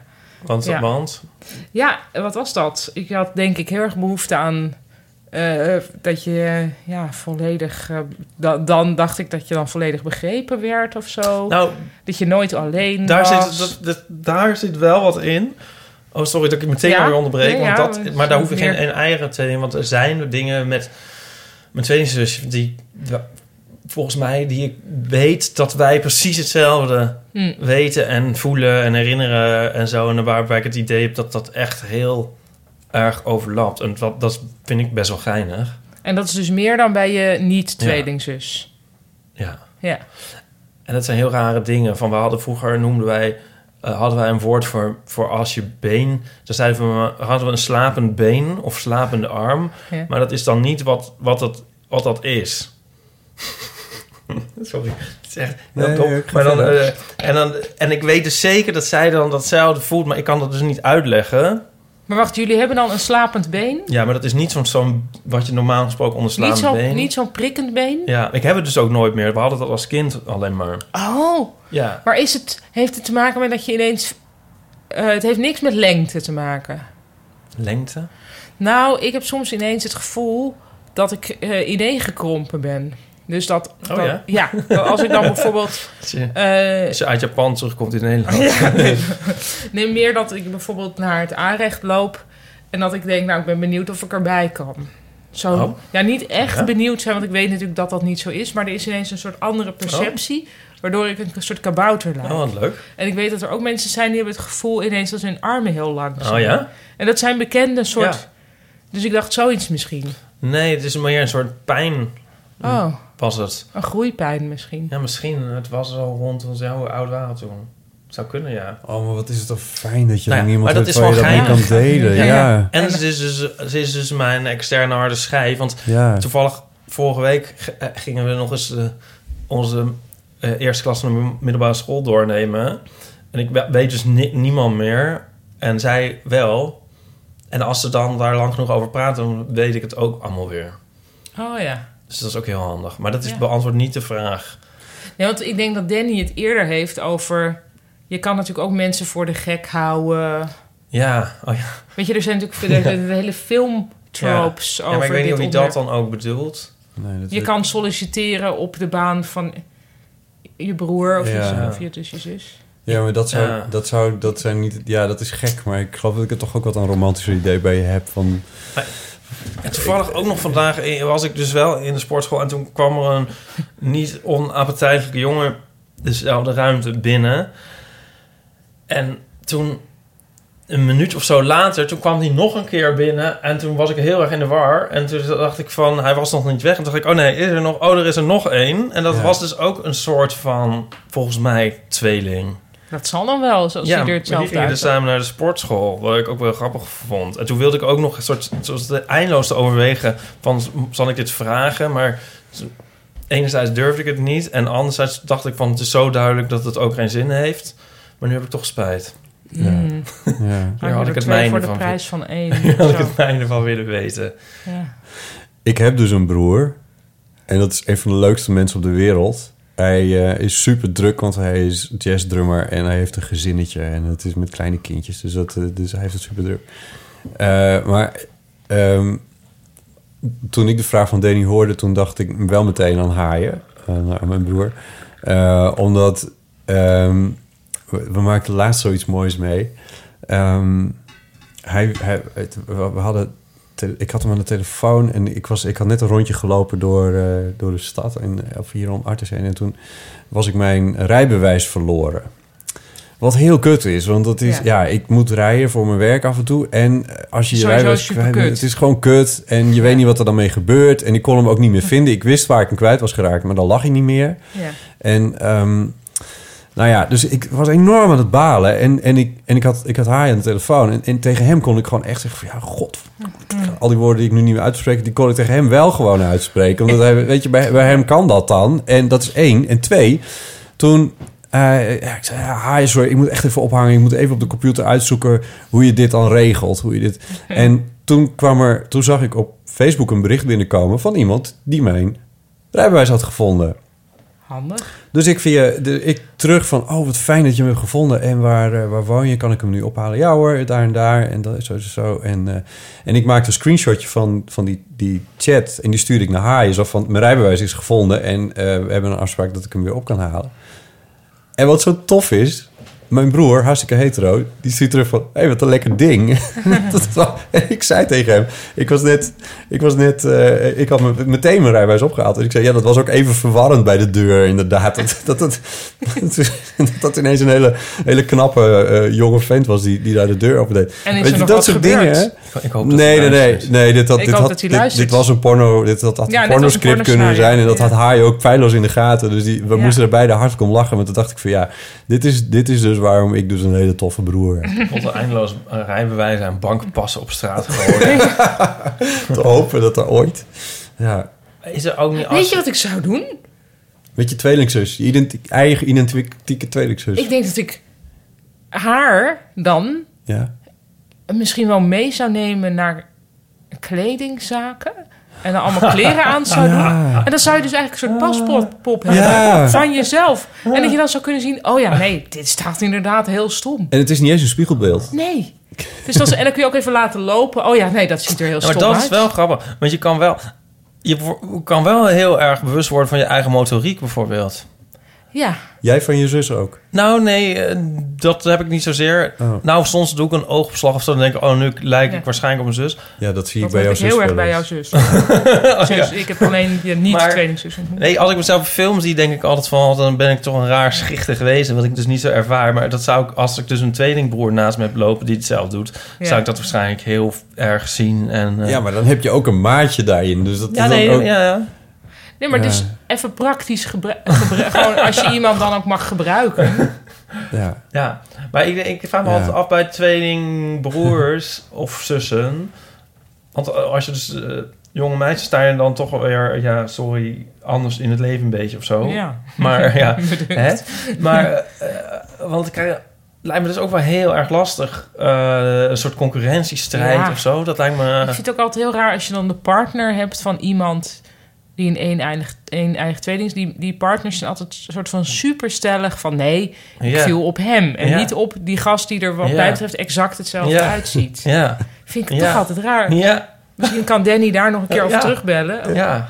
Want dat, daar- want dat vind ik toch Ja. vreemd. Maar je kan je ook nergens achter verschuilen. Zeg maar. Je hebt hetzelfde genen, je hebt dezelfde opvoeding. En als de een er wel wat van bakt en de ander niet... dan kan je moeilijk zeggen... Oh ja, God. aan wie ligt het dan eigenlijk? Ik bedoel, ja, maar dan is het ook weer gek. Want waarom zou dat zo zijn als je dezelfde Ja. dingen... en dezelfde... Ja. Ja. Nee, ik, ken dus, ik ken ook een je hebt sowieso oh, wel een an- toch wel andere levenservaring. Ja. Nee, dat is dat ook is zo. natuurlijk nooit hetzelfde. Nee. Maar daar zit wel het fascinerende in, inderdaad. Van, van de verschillen tussen jou en mij kun je op, op, op duizend manieren verklaren. Maar het, het verschil tussen jou en je een eigen tweelingbroer... of tussen mij en mijn een eigen tweelingbroer... Ja. Zou, dan daar wordt het ineens dus- daar- ingewikkelder. hier is de helft van de psychologie op gebaseerd. Hè? Op de Ja, twins, klopt, reared, ja. twins reared apart. Dus tweelingen die door omstandigheden niet in hetzelfde gezin zijn opgegroeid. En wat ze dan toch nog wel gemeen hebben. En daar komt het hele dat idee zijn vandaan. super zeldzame gevallen, maar dan... Nou, toch ja. minder zeldzaam. Ik bedoel, statistisch relevant. eh, eh, Ja, Er zit een soort Ja. grappige paradox in, de tweelingparadox. nee. Eh, maar van, voor, voor iemand die zeg maar heel erg met zichzelf bezig is, zou het natuurlijk heel grappig zijn om een eigen tweeling te hebben. Om dan te kijken van, oeh, hoe, hoe zit dat allemaal bij Ja. mij? Maar aan de andere kant, iemand die erg met zichzelf bezig is, zit natuurlijk niet te wachten op nog eens een extra versie. Die wil natuurlijk zelf op de stage, ja. denk ik. ja, misschien wel. Dus nou, ik er weet was niet of toch, er één er was toch zo'n eh, tweeling, hebben jullie die wel eens gezien? Die, ja, dat was een Siamese tweeling, maar die met hun hoofd aan elkaar gegroeid waren. Twee vrouwen, de, of ja, twee vrouwen. En die zaten dus met hun ho- voorhoofden, zeg maar, zij en voorhoofd aan elkaar gegroeid. Dus die waren al, nou, dat dus altijd bij elkaar, vonden ze helemaal niet leuk. Maar die ene had dus ook nog stage ambitie. En die was dan een soort Oh. jazzzangeres ook geworden.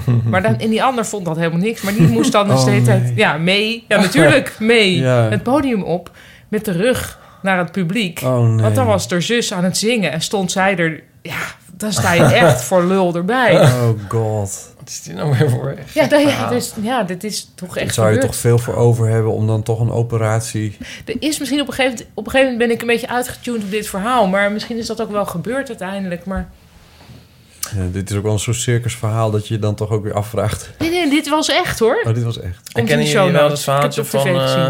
Dan is het echt. Hoe oud kan een Siamese tweeling ten hoogste worden? Ben ik Nou, best wel heel oud Ja? volgens mij. Ja. Nee, heb ik dit verhaal al verteld over die tweelingzussen van mij op de middelbare school? Ik bedoel niet van mij, die, die bij mij op de middelbare school zaten. En dat die ene...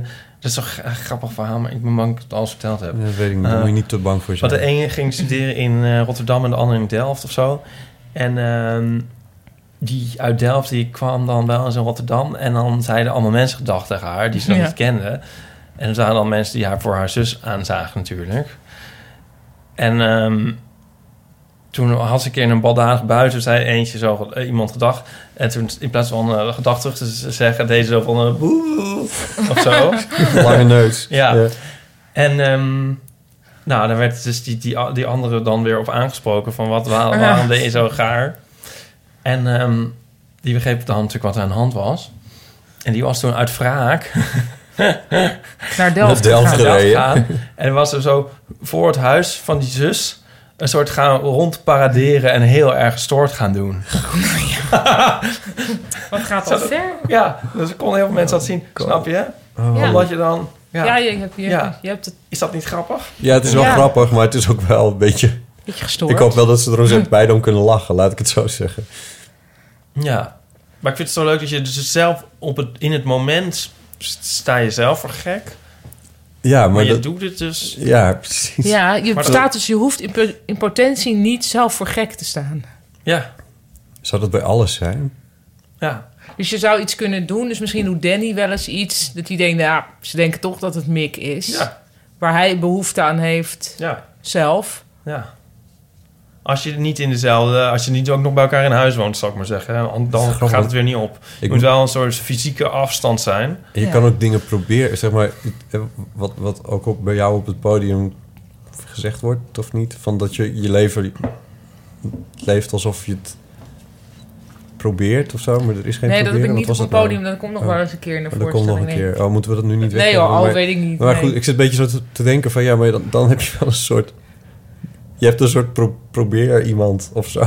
Ja, Dat klinkt ook heel gek. Ja, nee, Ja. dat zou je natuurlijk bij je broer ook niet doen. Ja, het, is- het raakt ook een beetje aan. ehm maar eh, maar Wittgenstein is een beetje stoffig. Maar je hebt zeg maar dat privétaal ja. idee. Maar dit is een beetje in wat ik net al zei over mijn zusje. Maar als je volgens mij echt een, een eigen tweeling bent van hetzelfde geslacht, dan kun je volgens mij gaan uitgaan dat heel veel woorden die je gebruikt precies hetzelfde betekenen. En dan dus ook vooral voor Ja. interne. Dus als je dan zegt, ik heb hoofdpijn, dan ik wil, jouw hoofdpijn, dat weet ik niet. Nee. En jouw hoofdpijn. Nee. Maar als ik een een eigen tweeling word en dan zeg ik, ik heb hoofdpijn, dat je dan, dan precies Oh, ja. weet. Ja, Maar Wat? toch weet je nooit of je dat weet. Nee, maar ik denk, ik denk dat je dat dan wel weet.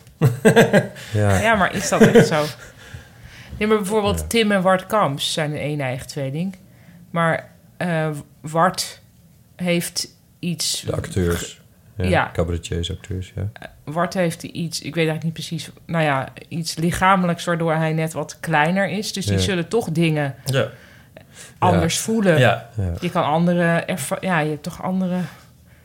Fenologisch. Ja. ja, maar die lijken minder bijna nog minder... Ik ben- Die lijken onwijs op elkaar, hoor. Ja, ja.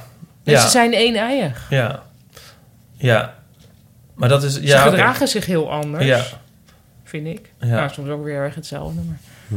Ja, lijken ze heel erg op elkaar. Ze hebben ook ander haar. Nee. Ja, het is wel een ander kapsel, Ja. ja. Ik had dus, dus die, die documentaire over Bobby Kennedy te kijken. En toen dacht ik van... eh, Peter Santing lijkt een beetje op Bobby Kennedy. Had ze tweelingbroer kunnen zijn. Ik snap wat je bedoelt. Eh, zullen we nog eentje Oh ja. doen? We hebben nog eentje gekregen van eh Marjolein. Hi, Botte, Ipe, Parin en wie er nog meer bij is. Eh dit is Marjolein. Ehm, jullie vroegen om vragen of dilemma's voor te leggen over familie. Eh, nu is het zo dat mijn eh, vader heeft een zus, een tante. En ehm, die heeft onze bruiloft afgezegd omdat ze op de kleinkinderen moest passen. Vond ik op zich niet geen probleem. Even goede vrienden. Ehm maar voordat niet vraagt of de kleinkinderen mee mogen, maar oké. Vervolgens schreef zij in de kaart met eh, we maken het nog wel goed met jullie. Nu vraag ik me af, hoe dan? Ehm, nou, dat is dus niet gebeurd. We zijn intussen ruim eh, negen maanden verder en eh, natuurlijk is er nooit meer iets gekomen van een cadeautje of wat dan ook. Ook dat maakt me nog niet zoveel uit. Alleen vervolgens krijg ik te horen dat, maar, dat ik scheef aangekeken word dat ik niet de verjaardag van mijn oom kom, die binnenkort eh, jarig is. Ja, Hoe dan? Wat kun je aan dit soort dingen doen? Oh, ik verstond Want, het niet. Ja, Oh. het lijkt Nou. natuurlijk een beetje vreemd. En ik wil natuurlijk niet dat mijn ouders er vreemd op aangekeken worden. Maar aan de andere kant denk ik, hoe kun je de belangrijkste dag in iemands leven missen? En wel verwachten dat de ander naar de verjaardag komt. Graag hoor ik het, wat jullie ervan vinden. Ja. Maar dag nog. dit vind ik echt een heerlijk probleem. Ja, Maar wat zijn ze nou over die verjaardag van die oom? Nou, dus, dus die oom en tante zijn niet op het huwelijk Ja, ja, ja. gekomen. Vervolgens wordt die oom 60 Ja. en zij kan niet. Oh, dat kan niet. Oh, dat miste ik. Zij komt er niet in ieder geval. ja. En en dan daar- is het van, nou jeetje, dat je niet eens op de 60 verjaardag van je oom. Oké, Ja. nou, ik heb wel een antwoord. ja. Ja, Maar graag. ik zou graag Botten even willen horen. Nou, ja, ja, ik, ja, dit komt gewoon niet meer goed. nee, het komt gewoon niet meer goed. En ik denk dat je, maar ik, ik vind het opvallend dat Marjolein er zo mee zit. Nou, ze Eh, zegt er niet mee te zitten. nee, maar dat hoor ik Ik hoor ook een beetje iets anders. Ja, ik hoor ook een beetje iets anders. Ik vind Dat- even goede vrienden, wordt ook bijna nooit gezegd op het moment dat het echt helemaal niet erg is. Nee, precies. Dus het was wel erg. En, dat, en ik vind het ook trouwens volledig terecht dat eh, Marjolein er zo over Ja. denkt. Eh, en en eh, als ze dan zegt van, nou ja, ik, ik, ik wil me er niet te veel van aantrekken. Klaar, we maken het nog wel goed. Nou prima, dat zullen we dan wel zien. En Ja. dat vind ik een prima afwachtende houding. Maar ik zou dan inderdaad dan terugkrijgen van... ja, maar je komt niet op de... waarom kom je niet op de verjaardag? Dat denk ik, ja, nee, ja, nou, stik erin. Laat me zitten. En ik zou dit eh, zeker gewoon even een paar jaar laten rusten. Komen de verjaardag, 65-jarige verjaardag. Ik heb twee oplossingen op. eigenlijk. Oké, nou kom maar. Zou ik niet zeggen? hoor, ja. Oh, ik heb zeg maar een kinderachtige oplossing. Dat is een kaart schrijven naar die oom en zeggen... we kunnen helaas niet, maar we maken het nog wel goed met je. en dan nooit meer iets laten horen. Dat vind ik eigenlijk Weer wel een leuk. priceless gezicht erbij. Ehm, en- maar ik denk dat het ook goed is om te beseffen dat er mensen zijn die, ja, ik vind het zelf ook altijd heel moeilijk, maar er zijn mensen die eigenlijk gewoon gek zijn. En dan moet je eigenlijk dan maar gewoon denken, ja, dit is natuurlijk super Nou ja. typisch van die mensen. Ja, precies. Ik, ik schaar even oom en tante nu eh, als één unit. En dat kan heel goed, want heel vaak zijn stellen ook gezamenlijk gek. Ehm, dus ja, kijk, het was al super weird dat ze niet kwamen. Nee. En dat de kleinkinderen werden ingeschakeld als excuus. En die kaart. En vervolgens niks meer op die kaart eh, laten horen daarna. En dan nu weer dit verwijt. Het is allemaal Ja. binnen hetzelfde conglomeraat van sociaal gek. En dan kun je dus maar Ja. beter denken, nou ja... ehm, Ja, laat maar. ja. Tenzij dus je eigen ouders heel veel problemen krijgen met die oom en tante. En dan vind ik dat je eigen ouders met een soort oplossing mogen komen. Van oké, wat doen we dan? Kunnen we een boeket bloemen sturen? Moet- Klaar. Ik denk, dan, dan heb ik daar weer twee dingen op te zeggen. Je moet je inderdaad goed realiseren wie hier de eigenaar van het probleem is. Ja. En dat zouden die ouders kunnen zijn, maar volgens mij is Marjolein in ieder geval niet. En eh, het tweede is, ehm, je zoekt familie niet uit.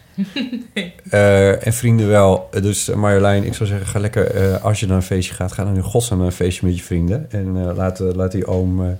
En, en wees blij dat ze niet konden komen op, die, op dat huwelijk. Ja, misschien ook wel. Ja.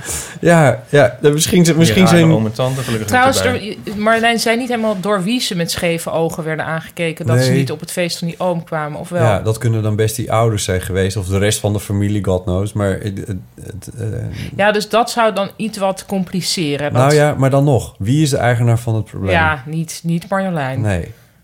Nee. maar goed, als je... Nee, maar je kan ook, je wil ook niet. niet met de, dat de hele Nee. familie over je heen valt. Ja, maar dus dan kan, ja. je, dan kan je gewoon een politieke geste doen in de vorm van een mooi boeket.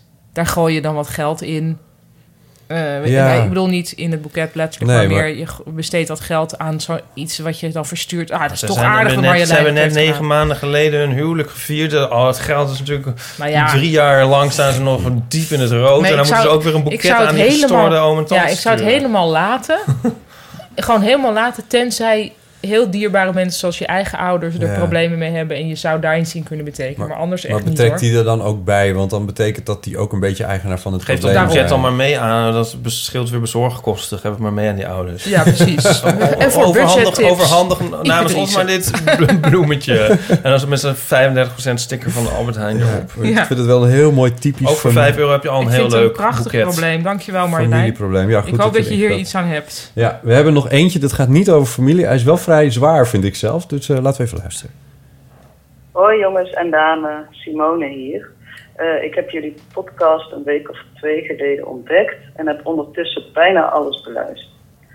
Eh, dat is omdat ik eigenlijk aan mijn scriptie moet werken. Ik studeer filosofie. En schrijf mijn scriptie over een tekst van Levinas. En die gaat over het zijn en dat het zijn als zodanig ondraaglijk is. En ook onmenselijk. En dat het menselijk is om het zijn te transcenderen. En we hebben dus betekenis nodig om het bestaan überhaupt vol te houden. Bij Levinas blijkt uit zijn laatste werk dat de verantwoordelijkheid voor de ander eh, dus eh, de oplossing daarvoor is, of het, eh, ja, de betekenis geeft uiteindelijk. En ik was benieuwd hoe jullie het leven zin geven, of anders gezegd, hoe houden jullie het bestaan vol? Of vinden jullie het misschien überhaupt ondraaglijk en houden jullie het helemaal niet vol? Ehm, ja, dat dus. Eh, veel plezier in de aflevering verder. En ik vind het trouwens helemaal niet erg als eh, de afleveringen langer dan twee uur duurt. Voor mij kan het oneindig verder gaan, zodat ik verder kan gaan om, eh, met het uitstellen van mijn scriptie. Oh. Doei. Simone, je moet je scriptie Simone. schrijven. Schrijf je scriptie, je hebt nu de kans. Nou, die komt, er komt nu een paragraaf die je gewoon kunt overnemen over de zin van het leven. We moeten een beetje lachen, Simone. Dat komt omdat, eh, omdat je, jouw, eh, ja, hoe je je vraag bracht, denk ik, Volstrekt in lijn was. ja, in lijn was met van wat heeft het leven eigenlijk voor zin. Maar ik begrijp dat je dus ook in een soort studie eh Ter hel illustratie, zit. Ipe is nu Ipe de is tranen uit zijn ogen aan het vegen. aan het vegen. Van jeetje, ja. Het is trouwens, het, zijn, het, zijn lach, het is een lach van herkenning. Eh, ja, natuurlijk. Ja, nee, We sowieso. lachen Ik mee. vind iedereen die het leven, zeg maar, uh, uh, fluitend, lachend door het leven gaat, die vind ik dus sowieso, die, die mag dus ook niet op mijn huwelijk komen en niet op mijn 60ste verjaardag. die schrijf ik sowieso af. ja. Maar, eh, maar hoe dan wel? Ja. ja, want dat is dan de vraag. Ja. Eh, hoe geven jullie het leven zin en hoe houden jullie het bestaan vol of houden jullie het Maar helemaal ik vind zin geven wel iets heel anders dan volhouden. Want nou, destijds mijn scriptiebegeleider Jaap van Heerde... die had een boekje geschreven dat heette... Wees blij dat het leven geen zin heeft. en ehm, ja, daar kan ik me wel achter scharen. Dat vaak Ja. het geluk toch wel ligt in eh, denken van... nou ja, ehm, probeer het leven aangenaam te maken... voor degenen die je dierbaar zijn en voor jezelf... Eh, Misschien af en toe iets wat je denkt dat goed is, maar echt dat het zin heeft. Nou, nee, toch? Of Nee, iedereen die, eh, die niet gelooft, die, eh, die zal daar zeker... eh, nee, er zijn heel veel mensen die wel die niet geloven en toch vinden dat er zin is. Oh, echt? Tja, Ja. hallo hé. Zin, Ja, toch van dat, dat er dingen, dat er een soort dat er een ziel is en dat je dat er dingen, Ja. ik weet niet. Ik heb natuurlijk dus de neiging om de termen in de vraag eh, aan te vallen. Van zin, wat betekent dat? Ja, maar ik denk dat dat mag, want Ja. het, het is een op filosofie gestoelde vraag. Ja, Ja, wat is zin? ja dus dat, dat, daar zit volgens mij het probleem. Het is meer een soort spraakverwarring, denk ik bijna.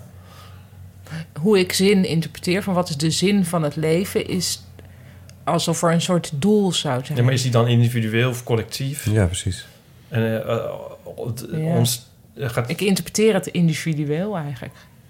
Ja, collectieve ontzettend, interpretatie. ontzettend. nou, maar Ja, ik ben ook geen tweeling, hè? collectieve interpretatie is al snel een religieuze of een spirituele eh, interpretatie Nou, van of, bijvoorbeeld, of zo, of meer aardeachtig. Van wij, wij zijn ervoor om onze planeet kloten goed door te, te, te geven. En dat doen Ja. we niet. Nee. Zoiets? Ja, ja.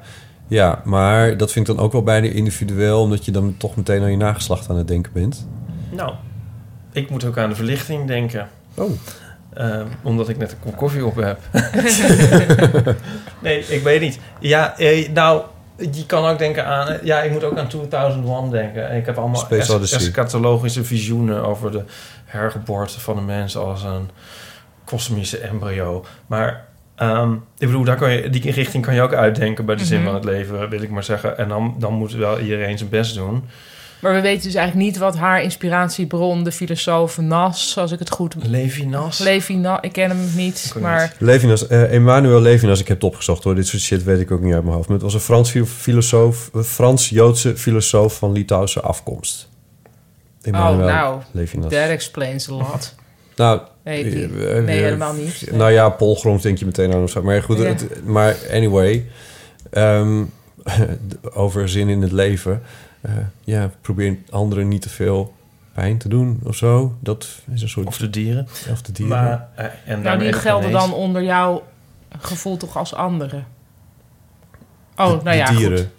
Ja, dus probeer anderen geen pijn, pijn te doen. En zegt Ipe Ja. of de dieren. Ik zou zeggen dat de dieren, En de dieren. al inclusief de, in de anderen zitten. Ja, misschien wel. Ja, dat vind ik ook. Ja. Ja. Ehm, ja, maar eh, ja, nee, ik, ik, ik zelf op...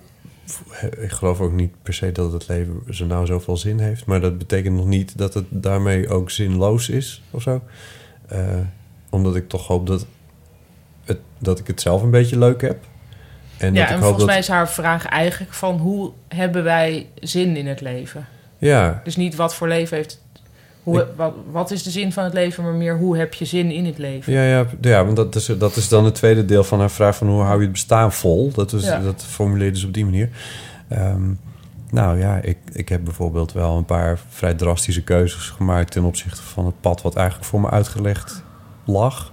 Het Eh, pad van de Heer Jezus? het pad van de Heer Jezus, het pad van Friesland en het pad van, eh, van een eh, bestaan als, als boer. oh ja. Ehm, maar eh, dus ik, ik heb denk ik wel aardig vorm gegeven. Ja. Ehm, en ik hoop dat ik daar zelf wat aan heb. En ik hoop dat anderen om mij heen er wat aan hebben. En ik maak een podcast. En dat vind ik heel erg leuk om te doen. En ik heb jullie één keer in zoveel tijd aan de tafel. En dat vind ik heel erg leuk. Dus eh, zo hou ik het bestaan vol. Ja. Ja. Ja, Ik heb ook heel veel leuke dingen waardoor... Ja, dat het, is een beetje, het klinkt een beetje simpel, maar door leuke dingen. Ja, maar ik denk dat het toch ook simpel is. En door mooie dingen en lieve mensen. Ja. En toch vraag ik me af of die dingen niet eh, eh, samen kunnen vallen en ehm, eh,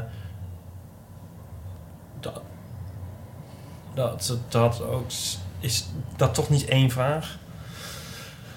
De zin van het leven is zin in het leven, dat het dat is. dat staat wel eens op theekopjes of zo, geloof ik. Ja. Had een theezakje kunnen zijn. Theezakjes, ja. Ja, wat niet per, wat niet meteen wil zeggen dat het niet waar is, hè? Maar ehm, nee, kan, kan- kan je niet in een eh, soort. ehm, ik moet eigenlijk aan een soort natuurbeleving denken, maar dat klinkt wel weer een soort van sect. Bizar misschien, maar dat je dus soms een moment van geluk kan ervaren waarbij je een soort je deel uit voelt maken van iets groters. Ik Mhm. kan het soms hebben in Ja. met de natuur. Ja. En, en Hier dat hebben daar- Japanners een woord voor. Zeg ik er even tussendoor. Oké, maar goed. Ja. Oh ja, misschien zei je dat ook wel. Uh, oh, heb je dat niet verteld? Nou, Nee, denk het niet. Nee? Oh. En dat dus je dan het gevoel hebt dat er een soort zin in de niet zo nauw omschreven, gedefinieerde zin van het woord bestaat. En dat dat dan ook weer het leven een soort draaglijk maakt. Dus in die, dat, dat, Dus die een soort eenheid met het universum. Ja. of zo. Van wij, wij maken allemaal deel van iets uit. En dat is Kan eigenlijk... wel, al- ja, of, of misschien juist wel niet wij allemaal, maar ik dan op zo'n Ja. moment. Ja. Heb je dat nooit? En zo, Jawel. als je naar de sterren kijkt. Als je op een, op een mild warme dag op, met je, op, op, op, op de rug, op je rug in het zand op het strand ligt of zo. Ja, ik zeg een je, maar eerste persoon. Ik heb dat, dat is zo'n moment dat ik me herinner dat ik dan denk van, ah ja, maar Het is dit, allemaal dit klopt qua zo. leven. Ja. Zandkorrels en zo. Ja, die- Maar dat- in ja. de bergen. Maar die, die twee Ja. soort, soort, soort toch wat vage, dat bedoel ik niet als kritiek vragen, die kunnen dus soms toch een soort samenkomen en eh, op een soort intuïtieve manier. Ik weet niet dat ik dit allemaal zeg. Ik snap wel wat je bedoelt, geloof ik. Ja. Ja. Ja. Interessant. Nou, daar heeft ze toch alweer een alinea dan. Ja, of misschien wel een, een, een nawoord van... Het bleek dat is de vragen eigenlijk toch samenkwamen. Want wat ik nog wel eens denk is dat ik mijn leven dus helemaal niet inricht op dat soort momenten. Want, want, want waar, wa- dat, dat, dat ergert me als ik eh, met die verbouwing bezig ben. En dan denk ik van eh, in, de- in, de, in deze Ja, wijk, verbouwing. in deze stad ga ik, dit, ga, ik die, ga ik deze momenten niet vinden. Oh, dat denk ik wel. Een op de eigen Nee, want je gaat toch hebben dat je zo Ja. op een zomeravond terugfietst door een, Ja, door een ja, naar ja. planten geurende straat. En dan Ja. denk je, oh wauw, hè? Er zijn hier allemaal bomen die ook Ja. eh, gewoon met iets bezig zijn. Ja, Of jullie worden op een mooie. Het kan overal, wakker in dat, in dat Het hemelse bed... wat jullie daar aan het Ja. construeren zijn... en dan trek je het raam op en dan schijnt de zon naar binnen... en dan lig je daar met z'n tweeën. Ja, toch me af of er niet, eh, of, of er niet plaatsen zijn waar je dat meer, meer kan voortdurender kan vinden. ja, dat denk ik wel. Maar ik denk dat dat dan ook plaatsen zijn waar ik althans de hele tijd zou denken dat er een seriemoordenaar zou komen. Namelijk Dat is ja. de afgelegen Iets natuur. heel anders zou gaan zeggen. ja. Ja, maar goed. Je Ja. zou inderdaad vaker... Ik zou vaker met mijn bips in het zand moeten gaan zitten. Dat is wel waar, ja. Ja, dat wel. Maar ja, goed. Daar ben ik zelf ook een beetje de baas over. ja. Dat moet toch ook alweer gezegd. Ik kan niet geloven dat ik dit onderwerp nog Er zijn, mijn eh, aandeel tot een goed einde heb gebracht zonder drank. ja, dat is... eh, ja, ik sta ook een beetje te kijken. Maar koffie werkt dus ook toch een soort verlichting. In Japan is het dus heel erg... Sorry Oh ja. dat ik de hele tijd... Ja, dat is... Nou ja, dat, dat is het even ligt nu. nogal voor Ja. in mijn eh, geest nu. Dat heel vaak daar eh, geluk geeft voor Japanners... is als je anderen niet tot last bent. Dus dat dat eigenlijk al... dit is ook de reden dat... Ja, maar ook niet. Dit is ook de reden dat, eh, dat eh, veel Japanse homo's niet uit de kast komen. Dat heeft natuurlijk niets te maken met christendom, want dat hebben ze daar niet. Maar dat ze eigenlijk niet hun omgeving willen belasten met daarmee om te moeten gaan. Ja, ja, ja. Vind ik dus super treurig. Ja. Waarvan, ja, wat, nou, wat, doe je, wat doe je omgeving? Want die moeten dan weer gaan, die moeten dan weer daarover gaan praten. Dus het Ja. is een soort, ja, een soort van. Ik moest denken aan de mini eh, awkward coming out of de awkward mini, Mini coming out, out, maar ja. dan het is keer duizend en helemaal niet mini en Ja. en dan een soort geïnternaliseerde. Ja. Nou, toen ik uit de kast kwam, toen was er nog enige discussie... volgens mij binnen ons gezin. we hebben het nu over het jaar.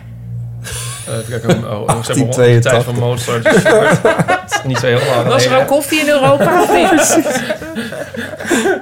Maar, eh, Discussie binnen het gezin, ja. oh, mijn oma was al ontzettend oud. Van moet je het Eh, haar nog al, vertellen zeg of maar, niet? Al ouder dan Bernard Haitink nu. en nou, niet of ik het moest vertellen, maar of mijn vader het dan zou vertellen. Zeg maar, of, of, en was het een beetje zo van, ja, moeten we, moeten we die daar nog mee lastig vallen? Ja. En hoe voelde dat? Ik dacht echt zo van... eh, voor mij hoefde dat niet. Maar to- toen... Ja, eh, ik zeg het allemaal maar weer heel bot. Ik hoop Ja. maar weer dat niemand luistert. Maar toen later dacht ik wel van... Ja, als je, als je haar nog een soort serieus neemt of zo... dan moet je het natuurlijk wel zeggen eigenlijk bij nader inzien. Nou, plus jij leeft natuurlijk nog een stuk langer dan die oma. Ja. Dus het feit dat er überhaupt wordt gepraat over... moeten we haar daarmee lastigvallen... zegt toch al iets over... Ik bedoel, Nee, dat lastig was stond tussen aanhalingstekens nu. ja, en dat snap ik wel. En je hebt natuurlijk ook super lieve ouders. Maar in feite zou natuurlijk ieder... Zou het, het zou natuurlijk niemand die het lastig vindt... nee, moet, ja. zou kunnen vinden... moet ter wille zijn. Die moet niet enabled worden, toch? Nee. Als je, stel, er komt nu iemand uit de kast in jouw omgeving... dan zou je toch nooit willen dat mensen zouden zeggen... oh, nou ja, laten we die en die er maar niet mee lastigvallen. Nee, maar ik snap het wel uit een soort non-confrontationele houding van... eh, Non-confrontationeel. ja, maar dus als nu dan een jongen van 16 of zo... in jouw omgeving van... nou, eh, ik ben homo, nou, gefeliciteerd. Ehm, en dan, als er dan wordt gezegd van... ja, maar goed, laten we het maar niet... Iemand Lijkt zegt heel tegen lastig. Nico, maar, maar, niet, maar niet tegen Ipe, die is al zo oud. ja. Dat is Ja, dan toch is voor die jongen erg... die misschien nog helemaal niet wist dat het lastig was. Oh, zo. Ja, Ja, oh, dat bedoel je natuurlijk. Dat bedoel ja, ik, ja. dat is ook wel logisch, ja. Ja, maar dat, dat, ja, ik ervaarde dat niet zo erg. Toen zo, eigenlijk. nee. Nee. Ik weet ook niet waarom ik dit En heeft ze, heeft ze te horen gekregen? Ja, volgens mij wel, maar het is allemaal een beetje weggezakt. Hoe Misschien dat dan? weet mijn zusje Misschien je zus... je Externe harde schijf, Ja, mooi. We hebben het er hier wel nooit over gehad. Het is niet, zo, het is niet weer terug bij mij gekomen. Maar ik ken ook iemand die moest... Die, die zei, toen zeiden zijn ouders van... Oh, jij moet het zelf maar gaan vertellen aan de hele familie. En die werd echt op een soort rondje door het hele land gestuurd. Oh, God. Dat was verschrikkelijk. Dat vinden ze nu heel erg achteraf. Hè? Die moest gewoon op een soort tour... Een soort Ja. bevrijdingsdag concerten. Ja. Met een helikopter. Ja, ja. Nu moet je naar Emmeloord. Ja. Is het ook wat, hè? Die hele. Oh, god. Mijn neef, die was... eh, mijn oma, die was eh, heel erg dol op, eh, op mijn neef. En eh, toen, toen kwam mijn neef uit de kast. En mijn oma, nou, ja goed, dat is realiteit. Maar vond het toch een beetje jammer. En die probeerde dan af en toe nog iets zo van... Maar is dat meisje dan toch niet heel leuk? Oh, En, ja. en toen zei mijn, mijn neef op een gegeven moment heel hard uitgeroepen... Oma, als ik me aftrek, denk ik aan een lul. En, eh, en toen eh, was... eh, ja, toen moest mijn oma dus acteren tegelijkertijd van... Hè, maar ook van... Nou, ik begrijp niet eens wat het is. Dus ja, waren dus twee, twee termen in één zin... die absoluut niet... Niet met elkaar stroken. Nou, die ook helemaal niet hoezo Nee. aftrekken. Ja, Eh, nee. ja. Ik weet niet wat het is, hoor. Ja, ja dat was Ja. heel goed. Ja, dat was, een eh, ja, dat was wel een goeie. Ja, dat was En zij, mijn oma was ook heel leuk. Ik bedoel, die, die, ja, die snapt dat dan. die probeerde gewoon nog eens wat. Ja, Maar dat, eh, ja. mijn neef was vrij duidelijk daarin. En schaamtevrij. Ik denk dat toch zeker de helft van de gevallen coming out gewoon een totaal traumatische gebeurtenis is. En ik moet, je moet het niet zeggen, want het it's getting better en alles. En mensen moeten uit de kast komen en anders. Maar, maar toch hoor. Nou, ik hoorde laatst, of las ik ergens een statistiek dat nu iets van 50% van de eh, Amerikaanse jongeren zichzelf überhaupt niet meer per se ziet als heteroseksueel. Gewoon van, hoezo? Nou, dat lijkt me een heel erg sociaal Ja. wenselijk antwoord geven op dat soort vragen. Nou ja, sociaal wenselijk. Ze zijn, denk ik, hetero. Ja, maar ja, Nou ja, je weet niet wat voor soort onderzoek. Ik had hier ook weer Nee. meteen een bronvermelding mee. Ik kom later nog wel met een bronvermelding. show notes. ja. Eh, we mogen weer een koptelefoon weggeven aan de leukste eeuwofoon. Dus nee, we zijn nog hebben- niet klaar hoor, maar we hebben, de drie, we hebben drie eeuwofoonberichten gehad en dat zijn ze. Deze keer. Ja, er dus was er nog hadden- eentje, maar dat komt zo. We hadden Danny, we hadden Danny, Marjolein. Simone en Marjolein. Eh, we hadden Danny over de tweeling, broer. We hadden Simone over de scriptie filosofie. Ja, En we hadden Marjolein over over het huwelijk en een ongelooflijk- 60-jarige Ja, verjaardag. ja, precies. En dan één van deze drie mogen wij van Storytel, van de audioboeken, eh sponsormomentje, eh, mogen wij een, een Urban Ears koptelefoon weggeven.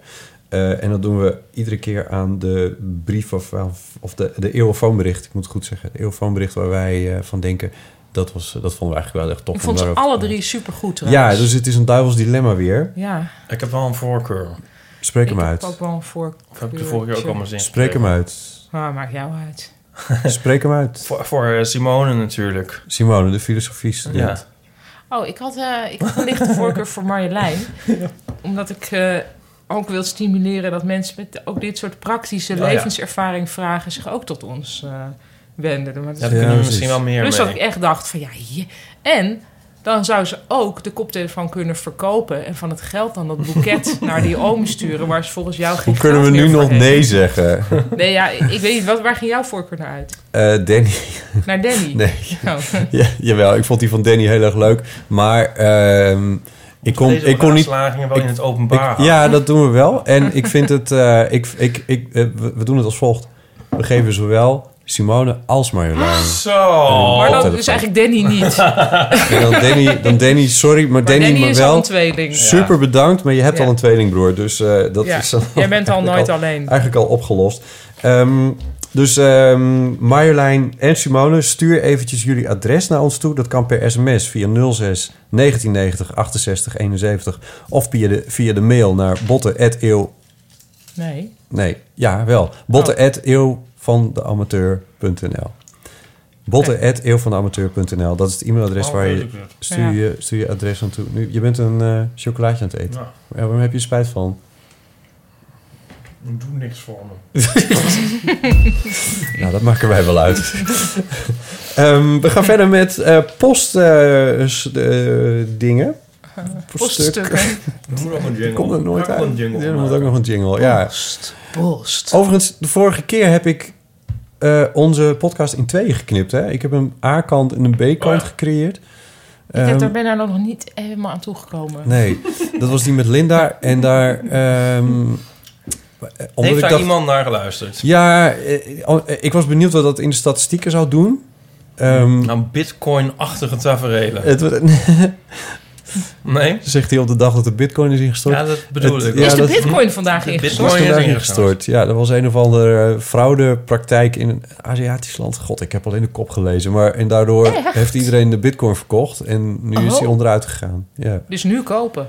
dus nu kopen.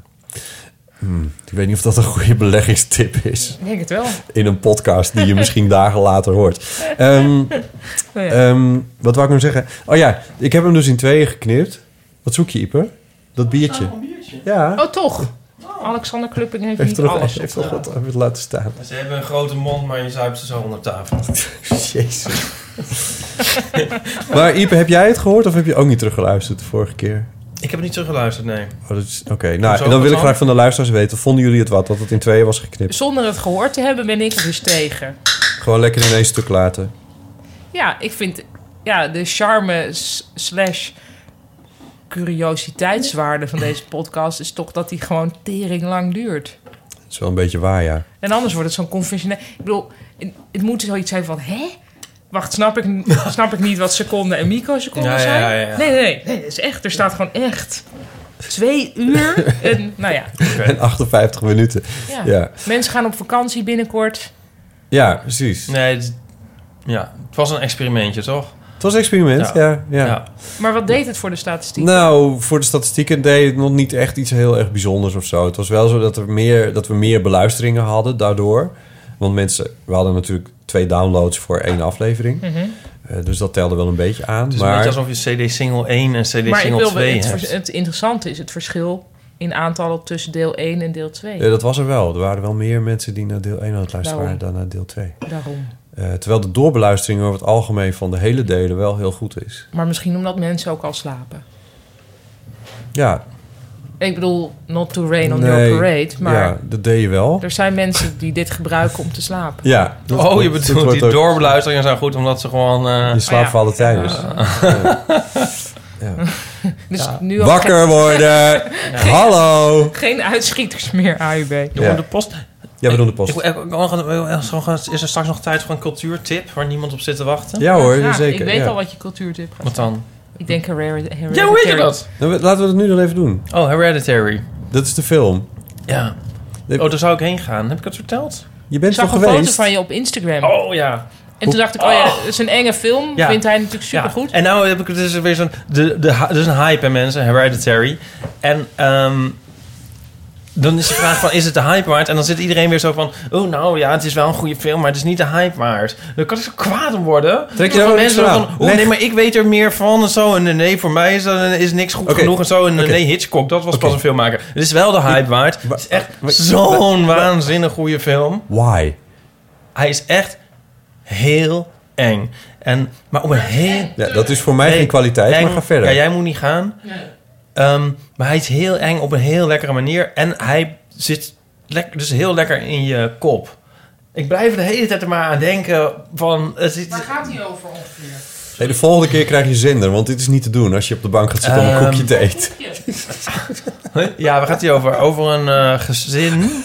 Wat is dit voor podcast? Mensen lappen gewoon weg. Ik zelf om te beginnen. God, oh. Ipe. Ja, Ja, nou dat weten de mensen zelf waar die over gaat. Tenminste, het is een... eh, het, is een ehm, het begint met de dood van een, eh, van een eh, oma eigenlijk. Het is met Tony Collette. Oh, cool. Ja, en die speelt de moeder. En ehm, haar moeder is net overleden. En zij heeft twee kinderen en een man. En ehm, door de dood van die moeder... Ja, gaan er gebeurtenissen worden in gang gezet. En het is eigenlijk jammer om er eigenlijk maar ook maar iets over te vertellen.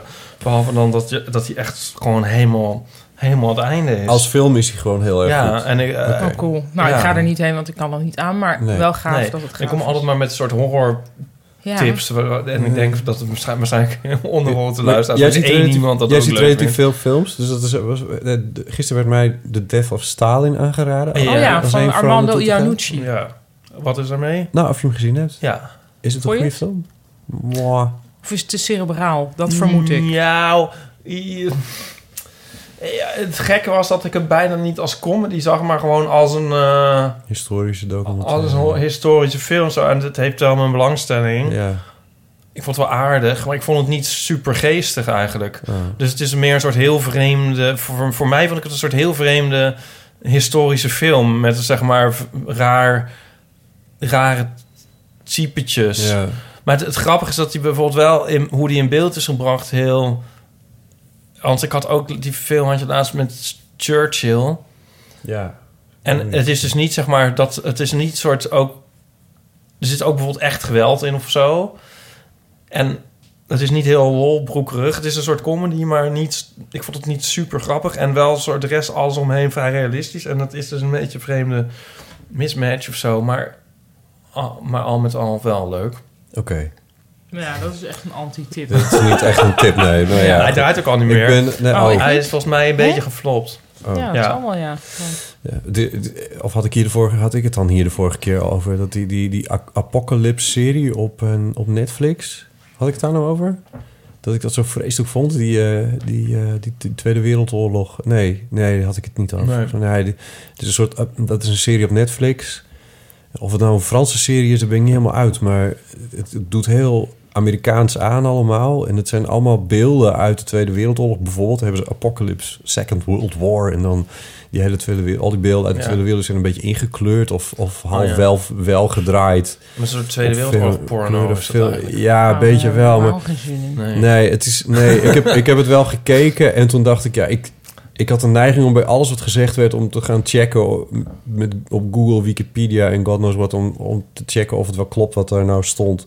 En soms van die omineuze teksten zoals, nou, en toen viel Japan Pearl Harbor aan en toen was het pas echt een wereldoorlog. Terwijl al, al toen op dat moment al zeker drie jaar, als het niet zes jaar was, al het grootste deel van de wereld Heel Azië stond al in brand. Heel Europa stond al in de fik. Ja, zal het wel Amerikaans. Het, ja, terwijl de, de titels zijn Frans, dus het is toch wel Oh. een beetje gek. Maar ja, goed, hoe het ook zij.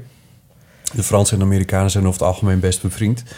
Ehm, nu even niet, trouwens, met eh, Trump en Macron. Nog, nog 2,5 jaar. Zouden, zouden, we de, zouden we de wereld het halen? Ja, Nou, dit laten is- we er niks we over nemen zeggen, want dit- dit wordt zo'n gênant citaat anders. ja dit, we nemen, Als het gewoon allemaal helemaal goed afloopt? Of Oh, was dat- het... Ik weet niet, op alle twee. Maak je ik, geen nee, maar dit- we nemen dit Ja. dus op op de dag voordat eh, eh, Kim Jong-un en, en eh, Donald Trump elkaar gaan ontmoeten. Waar ik, dus met, waar ik dus echt met verbazing naar zit te kijken hoe dat allemaal gaat. En wat ik dus echt van denk dat er helemaal niks uitkomt.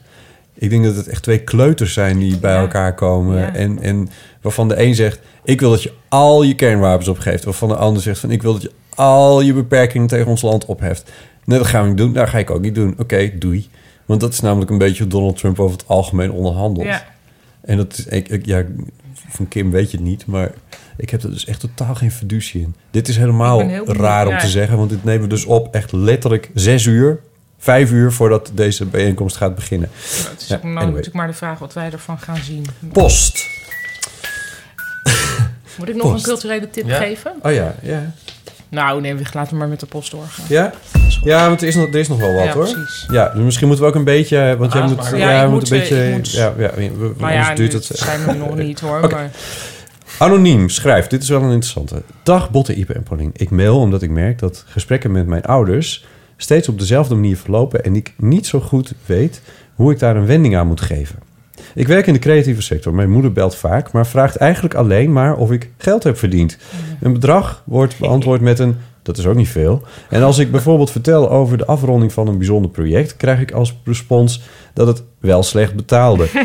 Mijn enthousiasme raakt op die manier gedempt. Als ik met mijn vader ben, manoeuvreert hij alle gesprekken naar het dwingende advies dat ik van baan moet veranderen. Ik nodig mijn ouders liever niet meer uit voor boekpresentaties of voor andere feestelijke momenten. Op het moment zelf zijn ze wel trots, maar als we daarna ergens gaan eten, steken ze weer van wal. Eigenlijk krijg ik niet een pep talk, maar het tegenovergestelde van een pep talk. Ik merk daardoor dat ik steeds vaker contact met mijn ouders vermijd. Want ja, ik heb het niet breed, maar het enige dat ik daar echt vervelend aan vind, is hun houding daarover. Ik ben vooral benieuwd of jullie dit ook hebben gehad aan het begin van jullie creatieve loopbaan, of misschien zelfs nog hebben. Hoe grijp je in? Ik wil graag mijn nuchtere en relativerende ouders terug. Lieve groet, anoniem. Oh. Dus ze waren ooit wel nuchter en relativerend. Kennelijk. Ja. Hebben jullie dit Ja. zelf gehad? Ehm, Of hebben jullie dit? ehm, ik vind het een beetje een moeilijk onderwerp om eerlijk te zijn. Oh, oké. Ik ik heb het zelf niet gehad, maar ik ken wel iemand die dit heeft eh, gehad. Het is inderdaad lastig. Ik weet ook niet hoeveel... E- Eigenlijk mijn intuïtieve reactie hierop is van... nou, deze mail, lees die nou eens integraal voor aan je, eh, aan je ouders. Ja.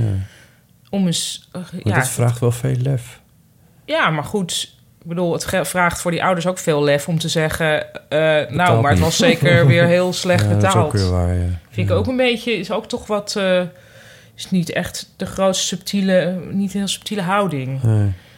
Ehm, het kan natuurlijk dat je ouders wat je maakt niet zo mooi vinden of niet zo leuk. Dat is Ja. moeilijk, maar ja, als je iets in de kunst doet, moet je, ja, je kan niet, niet anders dan iets maken wat je zelf denkt te Ja. moeten maken. Ja. Ga ik toch even mijn broer erbij halen. Want ehm, ik bedoel, dit gaat net zo goed over mij hoor. Maar mijn broer en ik, wij maken allebei nogal dingen die niet normaal gesproken op het pad van onze ouders terecht waren gekomen. Laat ik het zo zeggen. Mhm. Eh, en we hebben het er wel eens over met z'n tweeën. We vroeger ook al veel over gehad. Dat hij die, die complexe jazz speelt die hij kan. En ik die documentaires maak die ik kan. En eh, dat, ja, dat dat niet echt aan onze ouders is besteed. Dat Nee. Proberen ze met alle liefde die ze hebben te volgen. Maar, en, maar, maar ja, dat is, dat is niet echt aan ze besteed, zo gezegd. Ehm, dus dat is wel anders dan wat deze briefschrijver schrijft. Onze ouders geven er geen kritiek op. Sterker nog, ze zijn gewoon trots op ons. En die vragen niet wat we verdienen. Maar ik denk wel dat als mijn broer en ik minder zouden verdienen dan we doen... dat ze daar toch wel... dat we dat geluid toch wel eens... Ik merk in ieder geval wel dat als ik aan mijn vader eens een keer vertel... dat ik ergens een goede slag mee heb geslagen... Hmm. Met een of ander klusje wat ik binnen heb gehaald... dat hij dat dan toch ook wel... Dat, dat zijn zeg maar ook wel de termen waarop hij mijn werk begrijpt. Ja. Dat klinkt heel gek. Nou, dat maar- is natuurlijk een, het is makkelijker te reageren op geld dan op artistieke Ja. inhoud, denk ik sowieso. Dus is een heel duidelijk iets. Dat, dat is natuurlijk ook zo. Ehm, maar ik, ik probeer het even ook al denkend te vormen naar een advies naar deze schrijver toe. Van hoe zou, wat, wat ehm, misschien ook vragen aan jullie trouwens, eh Ipe en Paulien. Eh, van, van wat zou je deze ouders aan waarden kunnen meegeven waaraan ze het succes van deze zoon of dochter toch kunnen eh, afmeten? Nou, je hoort van de grootste, Anders meest geld. gelauwerde eh, kunstenaars... dat die dan toch nog ouders hebben die zeggen van... maar ja, nou, maar het, eh, ik geloof dat... Had het toch ook van Ja, die, dan, eh, zijn moeder heeft Ja, advertenties ja. opsturen Ja, van... eh, die heeft het. David Sedaris, toch een van de Ja. best gelezen schrijvers ter wereld, Ja. denk ik, momenteel. Die, Ja. die vader zei dan elke keer van... Die zegt ook met anderen erbij van... nee, maar goed, een echte schrijver. Over iemand anders. Ja, Weet je wel? ja. Dus er is iets Oh. geks met oude... Ja, het, Alsof ze niet kunnen beseffen dat, dat eh, iets van wat zij hebben gemaakt zo goed kan zijn. nou, of ook afscheid heeft genomen van de wereld waar ze zelf in zitten. Ik Ja. heb dus een beetje op het gênante bijna het eh, tegenovergestelde. dat Mijn ouders nou Jouw ouders enorm- participeren ook. Participeren. Ja. Zo enorm dat steunen. Maar ik heb een soort heel erg romantisch... eh, en natuurlijk helemaal niet kloppend beeld van... getroubleerd kunstenaarschap. En ik heb dus altijd heel hoog zitten mensen die tegen hun ouders in durven gaan en zo. En die zich... eh, en, ja... En ik, ik zou dus dan denken van... ehm, ik zou, maar dit is echt een advies waar je echt helemaal niks aan hebt... wat je ook niet moet doen. Maar ik zou dus een beetje denken van... misschien moet je het gewoon koesteren en gebruiken... en denken van... fuck it. Maar ja, dan schrijf je niet die brief als je dat... Daar zijn volgens mij aardig wat kunstwerken uit ontstaan. Ja, door- maar ik heb er wel bewondering voor. Ik bedoel, ik zou weer... Ik, ik weet niet hoe ik het zou moeten doen... want, mijn- al mijn rebellie wordt alleen maar omarmd. Ja. Maar dat is het grappig dat je dit Het zegt. moet ook iets hebben, denk Want ik. Ergens moet het toch ook nou iets ja, hebben? Ja, dat. Ja, en wel, ik weet niet. wat ik, want in- nu je dit zo zegt, ik moet er wel aan denken. Ik heb een keer een documentaire gemaakt waar mijn eh, vader een belangrijke rol in speelde. Oh, wat leuk. Kunnen we die Oh. terugluisteren? Ja, die documentaire heet Wacht op Koe. Ja. En eh, die gaat over eh, de, het, het, het- hoe mijn zus het bedrijf van mijn vader overneemt. En hoe ik dat uiteindelijk niet heb gedaan. Uh-huh. Ehm, wat ehm, wat een, wel een manier was voor mij om... Het heeft een mooie documentaire opgeleverd, dat in eerste instantie. Maar in tweede instantie was het ook een manier waarop mijn ouders wel beter begrepen wat voor werk ik deed. Ja. Eh, omdat ze er ineens onderdeel van waren. Hm. Dus misschien is dat ook een tip aan de... Het is misschien een beetje een gekke tip die misschien niet één op één toepasbaar is of zo. ik heb geen idee wat, wat zo iemand Probeer maakt. ze nou eens echt te betrekken of zo. Ja, precies. Maken ze, of maken ze werk over hen of, of met hen. En, en, en misschien, misschien zullen ze het zelfs in eerste instantie niet helemaal begrijpen. Dat vind ik wel een heel interessante tip. Ja. En, en, en ik wil nog, ook nog, kan ik nog toevoegen dat, dat ik ook wel heel veel, want toevallig gaat het bij mij dan wel. Ik ben gewoon, ik zwem in het geld, maar ik ook wel heel, eh, heel romantisch, misplaatste romantische beelden waarschijnlijk over, over dat je dus eh, moeilijk uitkomt met, met je geld. Maar ik heb wel heel erg bewondering als je dus dat werk blijft doen, dat die, als je eh, artistiek werk blijft doen terwijl het dus slecht verdient. Hm. Dat vind ik op zichzelf eigenlijk ook alweer een soort... eh, Ja, Maar ik heb niet de indruk dat deze persoon is dat slecht verdient, maar Maar meer dan dat hij gewoon dus niet niet, genoeg een voor Audi ouders. heeft Ja, of zoiets. dat idee, Ja, en de ouders wel, weet ik veel. Ja. Ik noem nu een, een willekeurig automerk, een Audi. Dat noem ik slecht verdiend, Paulien. Zeg geen Audi. nee. Maar je, oh, misschien- ja, je- of je moet gewoon de waardering dan zoeken waar die er wel is. Ja, en, probeer, en als je al weet, er komt toch een kutopmerking, alvast op anticiperen van die komt zeker. Oh, daar was hij. En dat je het een beetje Dat van je afplaatst. maakt. Nou, niet, niet hardop, maar Oh. dat je weet. Oh ja. Ik heb wel eens gehad met mensen waarvan ik wist, ah, die zeggen toch altijd wel ergens komt er een kutopmerking. Hmm. En dat dat, omdat ik wist dat het kwam en dat ik ook wist, oh, daar, oh daar is hij. Dat haalde al de spanning van de situatie Ja, ja, er. precies. Oh, ja. Omdat je dan ook niet gaat zitten hopen dat het allemaal, dat het, dat het Dat ineens allemaal gebeurt. wel goed is. Ja, ja, precies. Goeie Dus- tip. Ja. Ook een hele goeie. Mooi. Volgende? Ja. Eh, van Jos, die hebben we eerder gehad. Hoi allen, ik moet morgen voor de tweede keer bij mijn nieuwe baan werken. Dat heeft ze dus echt vanmiddag geschreven. Hè? Ehm, nu heb ik afgelopen weekend een step-ongeluk gehad. Een step-ongeluk. Ja, Met een step die rijdt of tijdens het steps doen? dat vertelt het verhaal niet. goed. En kan ik geen schoenen aan?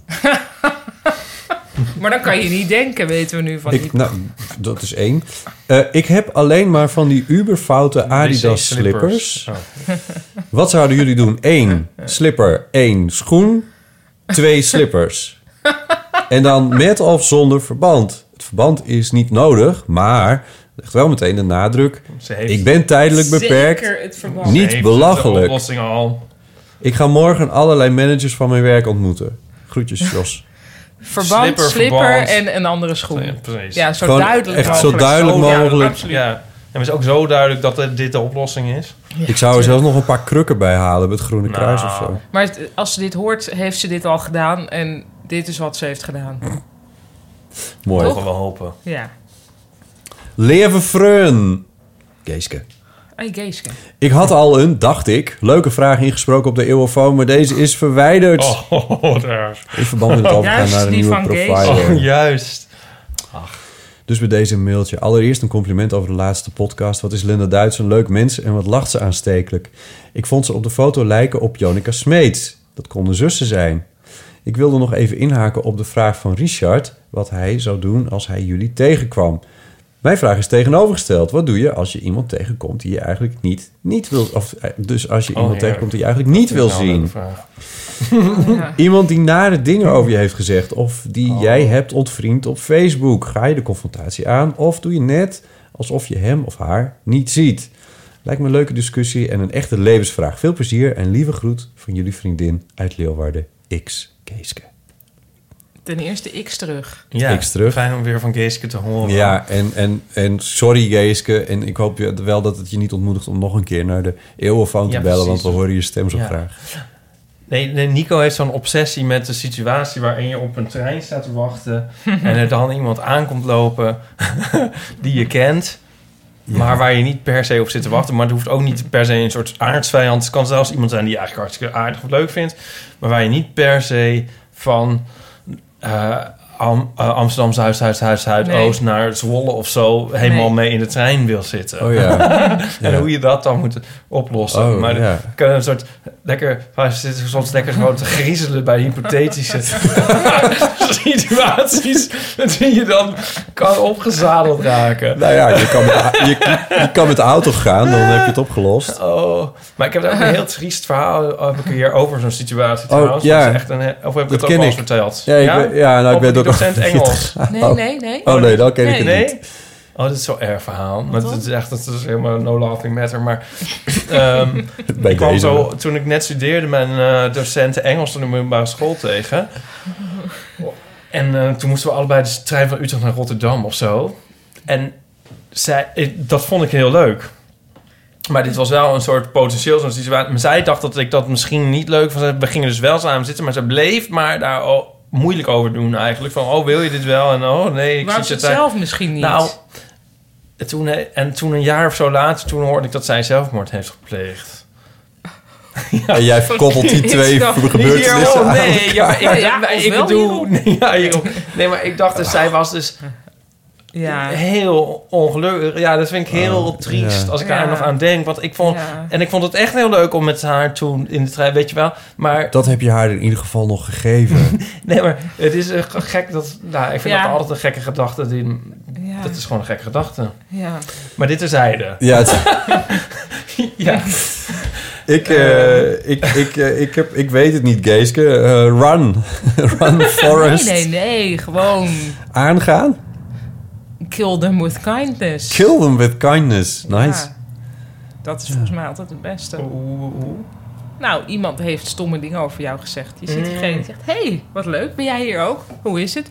Waar ben je nu mee bezig? Ja. Hé, hey, wat gek. Nou, Alsof er nog niks is gebeurd. Nee, Ja. untouchable. Untouchable. Untouchable. Zoiets zou ik zeggen. Ja. Wel eens gedaan. Wel fijn. Ja, dat, Ik heb ook ergens het beeld... Het is gek voor mij om te zeggen, omdat ik weet hoe Leeuwarden eruit ziet. Maar dat Leeuwarden dan ook groot genoeg is om, om toch dat blok om Leeuwarden te is kunnen- nooit groot genoeg. Nee. Oh, vind ik. om dat blok om te kunnen lopen om zo'n persoon Ja, maar niet- nee, nee. Wie is nou eigenlijk de baas van de situatie? Oh ja. hebben ze dan nou ook de vorige keer in die podcast gehad over die... Over, ik weet niet eens meer hoe die man heet. Luister dan ook eens Die man terug. van Eva Hoeken heet die Marcel van Roosma. Is het Marcel Mhm. van Roosma? Ja, ja, ja. Ja. lelijks had gezegd. Ja. Nee, dat volgens mij... Ik weet niet of we dat Hebben we expliciet dat hebben misschien gemaakt. in de appgroep eh, Hebben we het, oh ja, niet, Ja. In, niet on the record. Nee, Nee. nou, maar Oh, dat, ja. dat, dat durf ik wel te doen. maar, ja, ik vond het echt heel stom. maar, ik, Gaan we het ja, uitleggen of niet? Nee, ja, weet ik niet. Maar ik dacht meer aan van... Lijkt me eigenlijk wel leuk als... Tenminste, ergens is het ook weer... Oh, jij leg het dan even uit. Jij wil altijd op zich ehm, strijd. Nou, het idee van strijd. Jij vindt toch altijd dat stripwereld veel Ja, meer polemieken verdient? Ja. Ja. Probeer je in de podcastwereld ook voor elkaar te krijgen. Door Ja. af en toe de mediadoktoren af, af te zijn. Er is dus, er is dus vanuit, vanuit Radio 1 slash BNNVARA is er een podcast. De titel ontschiet me, maar... Ja, wacht even. Als ik over nadenk, de krokante leesmap Kant of zo. leesmap, ja. wat, wat een leuke titel was geweest als het had geallitereerd. Wat het dan niet doet. En dat nee, is, ik nou vind het ja. woord krokant sowieso heel erg. Ja, ik vind leesmap ook heel erg. Nou, echt heel erg. Ja, Oh ja, hoezo? In, de, in, de, in deze of in het algemeen? In het algemeen. krokant. Het, maakt iets wat krokant. is, is meteen vies. Nee, vind ik niet. Dat kan best lekker zijn, maar ik vind dat woord gewoon Maar niet oké. Heb jij een soort misofoon... eh, Ja, het is en bij? misofoon. En ik vind het heel... Ja, wat vind ik het krokant? Krokant. Cringy. Nee, ja, alsof... Alsof je iets verkocht wordt door iemand Oh ja. die er niet echt iets van weet. ja, zoals iets en van, nou, het is het lekker krokant. nee. sprankelend in nou, die categorie. zoiets. Ja, in de categorie sprankelend. Ja. Oh ja, we, voor de, voor de ex van mijn zus zei altijd, van als, had, had altijd een hekel aan het woord fris. En dan zei hij dat betekent koud of zuur. Nou moet ik even Oh. denken. Maar dit terzijde. Oh ja. Nee, dit is iets anders. Oké, nou maar goed. krokante lees me Niemand super die ironisch. echt iets lekkers heeft gemaakt zegt nou en het is krokant. Nee? Probeer maar. Nee. Zo, heb jij wel eens iets dat iemand... Maar nou, hier alsjeblieft.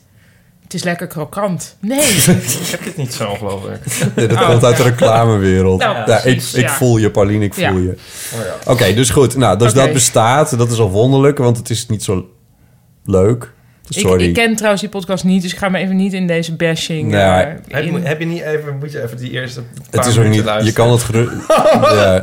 Oké, dus er is een aflevering. Het, wat is het? Het is eh Roelof de Vries. Dat is een. Die werkt bij BNNVARA. eh die ook wel op de radio is, op Radio 1, als Roelof van de redactie. Oh, dat vind ik wel leuk. Nou, dat Oh. heb ik dan iets minder. Maar, en dan is er... ehm, ja, Nou, bedankt, Pauline. Echt zo. nou goed. Thanks for sticking En, dan, en is er dan, zijn er dan nog twee? Ik Of zijn er z'n drie? Of Een vrouw zit Een erbij. vrouw zit erbij, ja. Nou, ik- en dan... Een vrouw, mens. Vrouw. ik weet even niet... Met een naam weet ik ook niet meer. En, en Marcel van Roosmalen. Die blijkt dus een van de opiniebijdragers te zijn aan de Nieuwsbuffet. Dat Radio 1-programma van, eh eh van BNNVARA. En Is die, dat waar Dries Roelvink ook in zit? nee, dat is het programma daar weer Sorry, moet ik voor. elke keer even zeggen. Dat is de smaakmakers. Oh, dat is ook, ook zo vreselijk. Ik Is hoorde dat- vandaag... in nog helemaal heel even godsnaam met. Radio 1 aan de Ik hoorde hand. vandaag eh, Sven Kokkelman. eh, ze was Ja, ik aan het scheren, dat is zet ik Radio 1 presentator aan. waar het dan in zit, ja. En eh, oh, hij zei, dat was zo grappig. Over de kanon. En, eh, en, als ze nou met... nou, dat doet er niet toe. Dus die, hij interviewde een van de Tweede Kamerlid en die gaf antwoord. Oh ja, oh ja, echt waar? Zei Sven Kokman. Ja, ja, echt. Ja, ja, echt waar? Echt waar? Meen je dat nou? Echt waar? dat, En tot drie keer toe. Dat is zeg maar zijn, zijn interviewtactiek. Zeg maar, zijn, zijn oh zo scherpe. Oh ja, echt waar. Oh ja. Wel heel- Je moet het maar durven, toch? Nee, het is, maar die man is echt totaal... is- Letterlijk was het. Oh, maar je hebt een paar van die mensen die zitten op Radio 1 en ook... Ja, het is niet moet je dat nou, moet ik dat nou zeggen? Ja, ik moet, misschien moet ik Maar die zijn Koolmans, eh, dat is echt niet te geloven. Nee, nee. Ja, dat is een fenomeen. Het is een, ja, maar die man, ik, ik heb het idee dat hij ook heel erg in zichzelf gelooft en dat hij allemaal mensen om zich heen hebben die heel erg in hem geloven. Dat hij, maar ik ben zo bang dat hij dus ook klasjes les geeft in hoe dat dan, hoe je dan. Oh Ja. god, en het is zo, het levert ook zo niks. Het levert, wacht even, ik moet even zeggen, van, oh. het levert niks op. En dat is eigenlijk, dat vind ik eigenlijk met mijn journalistieke hart nog het allerergste. Maar eh, levert het echt niks op? Nee, het levert niks op. Die man die heeft... Ik denk dat je dat na kan gaan. Dat die man... Je, ja, dat is een hele rare Nou, manier om iemand ergens op af te... Nou ja, nieuws bijvoorbeeld. Want dat is... het- Wacht. hm, Ja? Nee. Nee? Maar dat, dat... Want dat heeft namelijk de potentie. potentie. De potentie. De potentie heeft het. Dat het, dat, dat het, dat iets oplevert. Ja. Want eh, wie was het? Die, de grote Amerikaanse interviewer, we, die tot drie keer toe vroeg aan iemand, of eindeloos in een interview vroeg, her- de vraag herhaalde. En dat is eigenlijk het enige trucje wat Sven Kokkerman kent, door eindeloos maar te herhalen en steeds hetzelfde te vragen.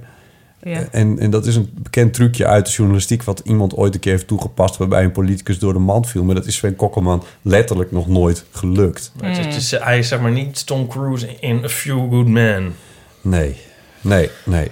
Nou was dat een advocaat, maar ja. Ja, nee, maar, ik bedoel, die, die, onder, die scherpe ondervragingstactieken... die leveren bijna nooit op dat iemand nou als het een keer doorslaat... en zegt van Nou, nee, Sven, Ja, je hebt inderdaad. gelijk. Ik, Ja. ik denk dat inderdaad niet echt. Nee. Dat is niet hoe Goed, je we dwalen wel een beetje doet. af, geloof ik, want we hadden het over... Ja, eh, we we we moeten ook nog even de post Ja, we moeten Oké, Ja, Marcel van. Rosmalen die zit dus in die podcast. Het, het is eigenlijk ook weer grappig op zichzelf als het niet zo stom was.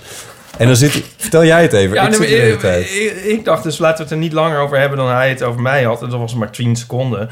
We hebben, we hebben het nog maar 10 seconden over hem. Dus. Oh ja, nee, maar goed. Hij zei dus, hij had eerst een heel lange anekdote over dat hij zijn portemonnee kwijt was geraakt in een hotelkamer of zo, weet ik veel wat.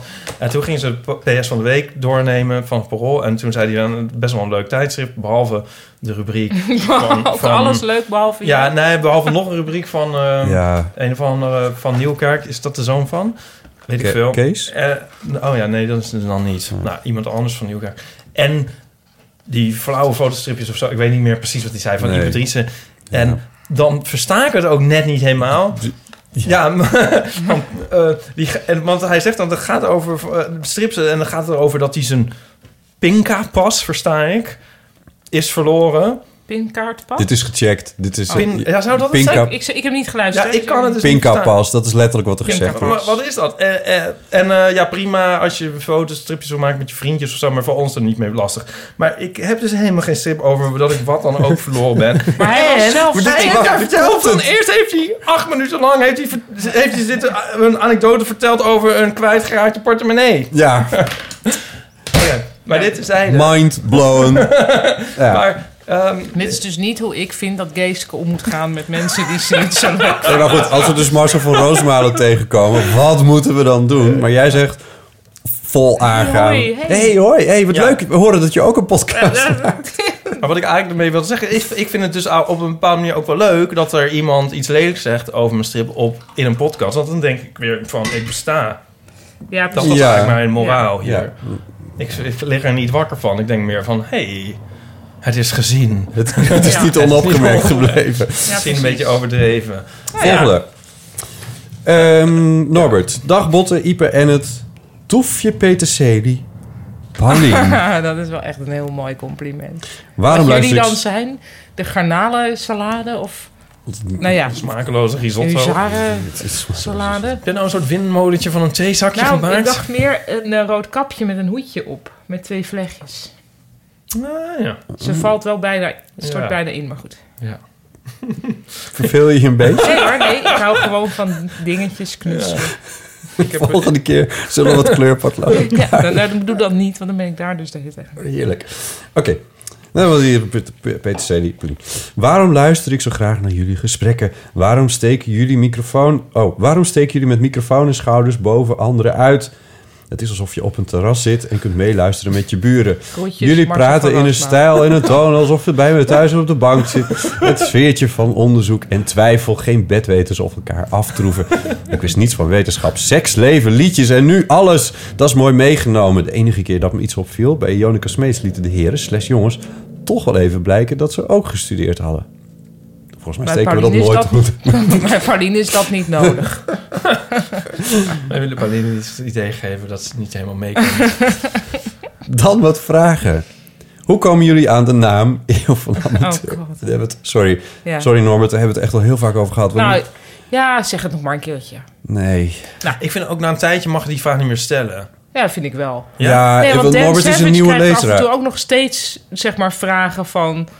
Precies. eh, nou, echt. Nee, je hebt gelijk. Ik ga het wel vertellen. Ja, want er zijn ook nieuwe luisteraars, net als Norbert, Ja. en die weten het niet. En ik Ja. ga me niet, misschien niet terug naar aflevering 22, waar we het, I don't know, waar we het hebben uitgelegd. Eeuw van Amateur is een titel wat ik, die ik ooit heb bedacht voor iets waarvan ik dacht, dan moet ik nog eens een keer iets mee. En ik heb het laatst teruggevonden, dat was al in 2012 dat ik dat bedacht. En ik dacht, misschien ga ik een keer een boek schrijven, misschien ga ik iets anders maken. En op een gegeven moment begon ik een, een serie, en dat was een podcastserie. En toen dacht ik, die moet een titel hebben. Waarom noem ik die niet de Eeuw van de Amateur? Want het is immers ook nog eens een keertje zo dat ik weliswaar professioneel radiomaker ben.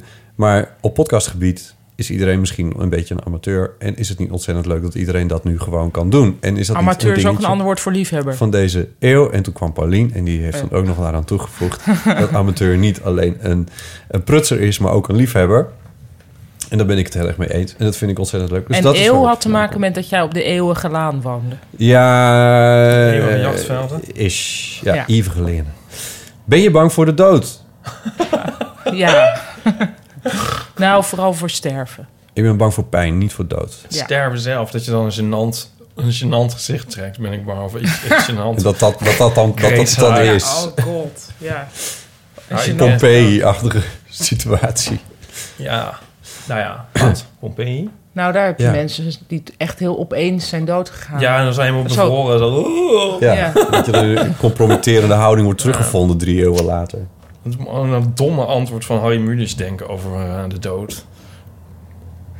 Toch? Dat is toch Mulisch? Wat, wat? Weet ik wat? niet. Zo van dat je daar niet bang voor hoeft te zijn. Want als je, als je het nog niet bent, dan ben je het nog niet. En als je, dan, als je het wel bent, dan weet je het niet meer. Wat een dom antwoord. Ik ben, eh, ik ben, nee, vervelende, nare aftakeling. En dat, dat, nee, dat vind ik allemaal erg. Ja, precies.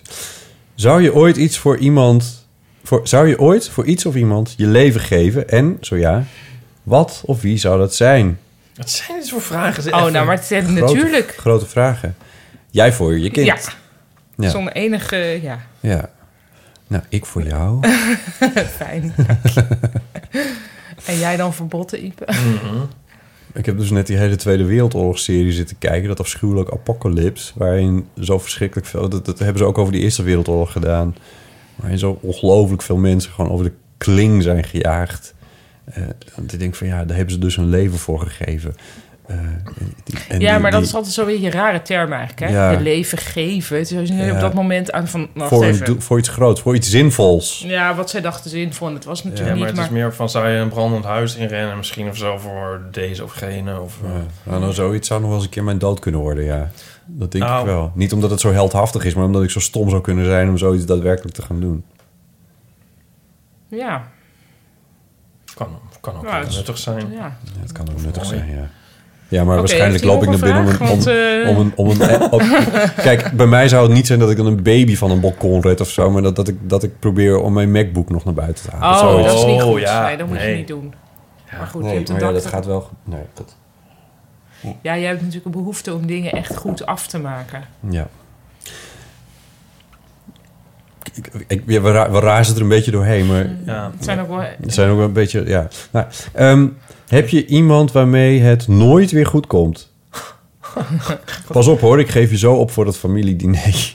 Dat vind ik nou weer een leuke vraag. Maar ja, Want ik hou het, eh, inderdaad, die strijd, dat zit toch wel in me. Ja, ik heb wel mensen met wie het nooit meer goed komt. Verschillende. Misschien moeten we toch allemaal Ja. met ja en nee beantwoorden. Ja, deze ja, maar ik, ja, ja. Ja, En jij ook? Ja, die heb ik ook wel, ja. Ja. Ik Jij ook, ook? ja. Ik heb er trouwens over, eh, nu ik erover nadenk, heb ik over diegene gedroomd vannacht. Maar ik, tegelijk ben ik dus ook gefascineerd door mensen met wie het nooit meer goed komt. maar dit Ja. is zijde, want dat was geen ja of nee. Ja. Ja. Ja, we doen dit even kort, want het is zo kort, groot en zonder enige context. Ja. Wel persoonlijke relevantie voor hem. Ja, dat vinden we dan toch wel... Dat is, dat is niet een verwijt, Norbert, maar we- wij vinden het wel leuk als je dan... even toe, de volgende. Ja, waar, komt waar komt je vraag vandaan? Dat vinden we wel fijn om te weten. Want anders dan blijft het een beetje... Goed, dan hebben we nog een mail van Ditte. Dat is ook best wel een lange. Ja, die hebben we ook al eens gehad, toch? Ja. Eh, Opvallende naam, inderdaad. even kijken of ik dit integraal ga voorlezen, want het is best wel lang. Ik had het dus geëdit, maar ik had het nog heel druk. En die andere podcast... Hadden eventjes eh, scannen, want jouw stem eh, begeeft het ook ja, een beetje. wel een beetje. ja, ik heb een verkoudheid achter de rug. 23 uur. Ik zit er Ah, ah, er wordt nog van alles bij. PS'jes kun je misschien het beste...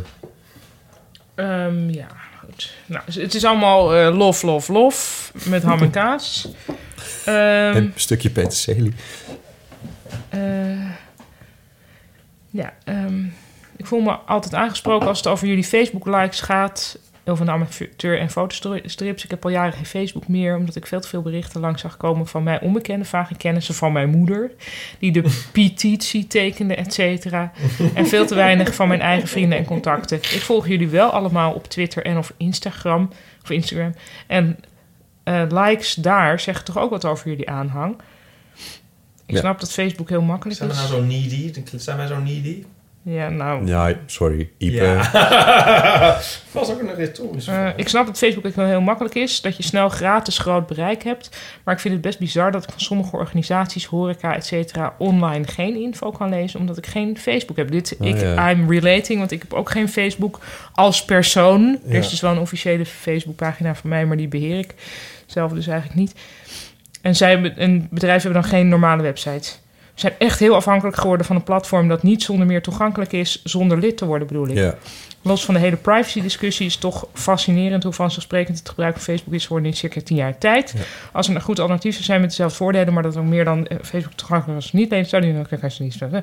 Of hebben jullie gewoon echt niet zoveel problemen met Facebook? Nou, ik vind het steeds saaier worden om heel eerlijk te zijn. Ik zet er ook zelf niet zo heel erg gek veel meer op. Dat heeft er misschien ook wel mee te maken.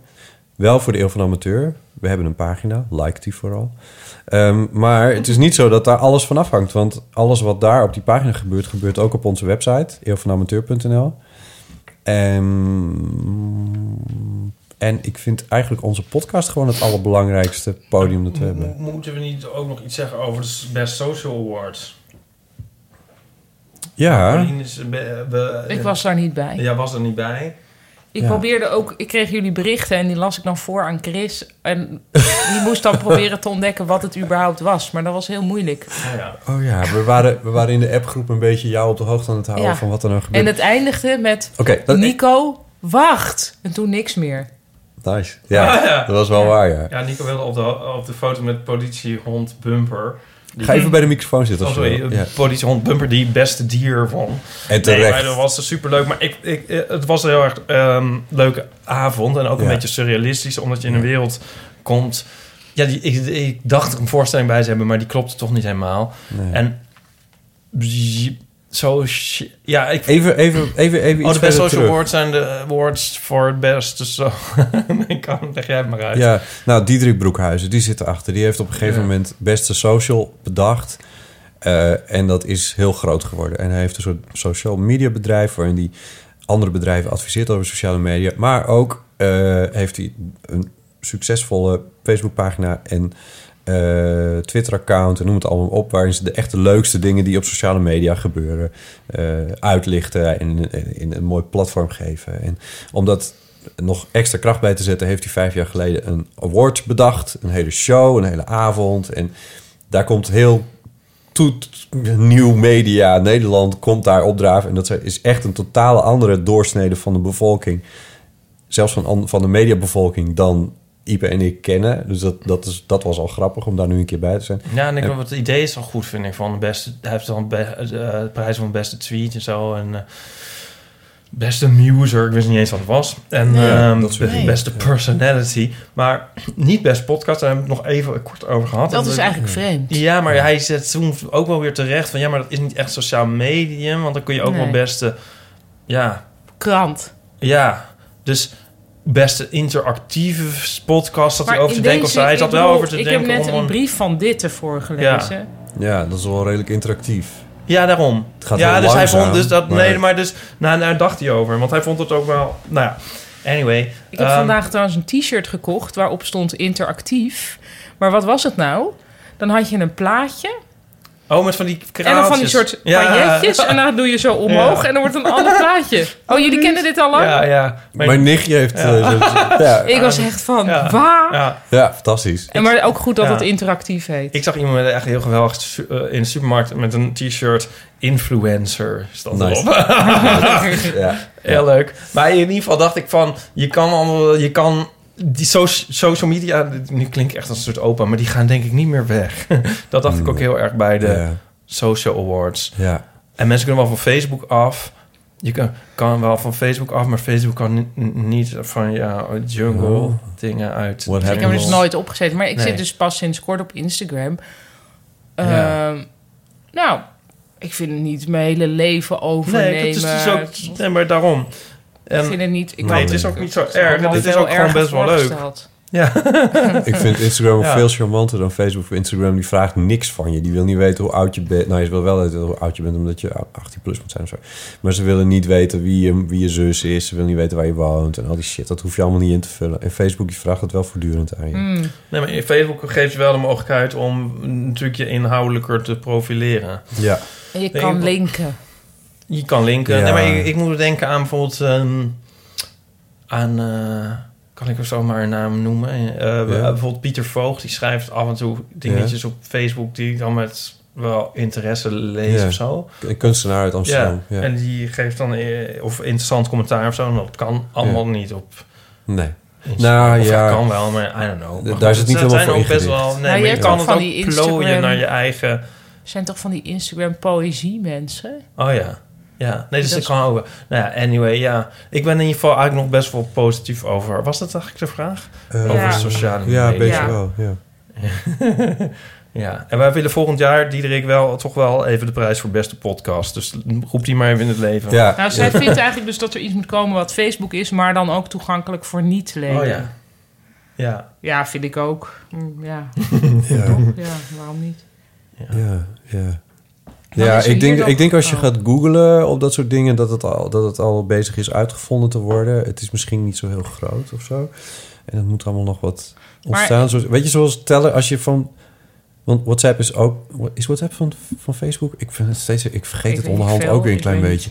Ja. Volgens mij wel. Nee, het is ook evil in ieder geval. En als je daarvan af wil, dan heb je nu Telegram. Nou, het staat ook op mijn Ja. telefoon. Niemand gebruikt het, maar het is wel... Het, maar het is er wel. In Japan, Ja, sorry, ja. maar daar moeten we misschien ook een jingle zo. Ja, inderdaad. Ondertussen in Japan. Daar doen ze Wacht. Oh. Dan wel iets met een pentatonische Oh, toonladder of Ja, dat is zoiets. Chinees. Ja, Oh. dat is de... Ja, Ja. Japan. Eh, daar doen ze alles met line. Oh. Japan. Japan. Line. Line. Eh, dat is eigenlijk ook, en dus L-I-N-E, dus line. Zelf zeggen ze natuurlijk line. Ja, ze kunnen geen L zeggen. Maar, ehm, en dat is eigenlijk ook WhatsApp, maar dan met veel overweldigender plaatjes de hele tijd. Oh. En dat heette daar dan stickers. Oh ja. Maar dus de emoji keer 10. Ja, oh, leuk. En dan kun je ook verschillende stickers weer aankopen. En zien? ja, allerlei eh, volwassenen gebruiken ook stickers. Dat is echt gewoon helemaal ingeburgerd. Zal ik ondertussen de laatste Oh ja. eh, post voorlezen? Ja. En zijn we er dan ook? Of hebben we nog iets Nee, nee, overgeslagen? dan, dan, eh, dan hebben, we de, hebben we alles. Eh dat is een brief van... Pe- Sorry, Paulien, ben je zover? Of, eh? Ja, ze zoeken ondertussen line op. Ja, Plaatjes, stickers. Lees ik even. Ja, ik, ik had hem ook al gelezen. Ik, dus wacht, zal ik Oh. eventjes deze plaatje... Wacht, ik heb geen, geen licht op mijn scherm. Dit soort dingen. Oh, leuk. Oh, gezellig. Kun je het Nou, beschrijven? ook. Ja, dus het zijn een beetje... Ja, ze bewegen soms en dan staat er Ja. iets bij. Katjes? Joroshku. Ja, dit is een beer. Die zegt dan eh, iets van dankjewel. Mensachtige beer? Ja, en eh, allemaal soorten. Hier zegt zij weer... Oké, ik weet niet eens wat dat betekent. Ja. Ehm, ja, Pandabeertjes. Oh. Oh, die is leuk. Oh. nou het is echt met, met dus heel grote kawaii, dus schattigheidsfactor. Ja. Kijk deze. Oh, Die zegt ni, shi, shi, shi, shi, shi, shi. Dus dat is een soort giechelen. Dus zie je een pandabeer die giechelt en er staat dan ook gegiegel bij. Met een, met een groen Frans eh, hoedje op. Ja, en mijn Japanse vriendin heeft veel meer stickers dan ik. Dus ik doe elke keer iets irrelevants van een beer die achter een, een vlinder aan eh, eh, holt. En zij heeft dingen die echt Want dit is pay inhoudelijk to win? zijn. Sorry, wat? Dit is pay to win. Je moet Oh. gewoon betalen voor je, voor je Nou, er zijn gratis stickerpakketten en er zijn ook betaalde stickerpakketten. Maar stickers zijn echt super belangrijk. Dit is een fenomeen in de gamewereld. Pay to win. Op het moment dat een, eh, een game zoals Grand Theft Auto... waar je online... dat kun je eigenlijk alleen maar spelen als je er heel veel geld aan uitgeeft. Nou, het is allemaal Dus, super cute. ah, ja. Leuk. Lime. Download dat mensen. Line kan ook je kan met elke Japaner chatten als je dat hebt gedaan. Met plaatjes, dus je hoeft de taal niet eens te kennen. Eh, ik heb eh, van Peter. Eh, ik heb de podcast ontdekt en jullie ontdekt door het artikel in Trouw. Ja, dat was ook nog dit voorjaar. Ik luister naar jullie gemeander over diverse onderwerpen van het leven in de trein of de bus. Elke keer zorgt dit voor een glimlach op mijn gezicht als ik aankom op mijn bestemming. Daarnaast stonden, gingen de rillingen over mijn rug toen je Halleluja begon op de gitaar van Jeff Buckley. Dank daarvoor. Heb ik dat in de podcast? Nou, oh ja, ik heb een soort uh, apart uh, podcastje soort, gemaakt, uh, een jaar geleden. Had je Ja. gemaakt. Wellicht een bijzondere suggestie, maar de gedachte laat me niet los. Lijkt me enorm leuk om een eeuw van de amateuraflevering te luisteren met Michiel Veenstra te gast. Dan kan jij het met hem hebben over alles wat met podcast te maken heeft. En Michiel en Ipe elkaar aftroepen met Pet Shop Boys anekdotes. Maar wie... wie eh, Michiel is is, eh, is, eh, is, is slash was Radio 3 DJ. Sorry Michiel als ik het nu niet... Maar ik ben niet op de hoogte van 3FM. er maar hij, daar hij, Michael, hè? Maar, Nee, Ja, Michiel. Oh, oké. Je hebt dat geëdit. Peter vindt dat hij Michael heet. Nee, Nee, er staat Michiel. Sorry. Oh, sorry. Ja, nee, Oh. dat, dat geeft niet. Oh, maar staat mijn, Michiel, maar eh, het is ook Michiel. eh, nee, Michiel is, is eh, Er staat inderdaad Michiel pod- Peter. podcastmaker. Ja, hij is een podcastmaker. Oh. Enthousiast podcastmaker.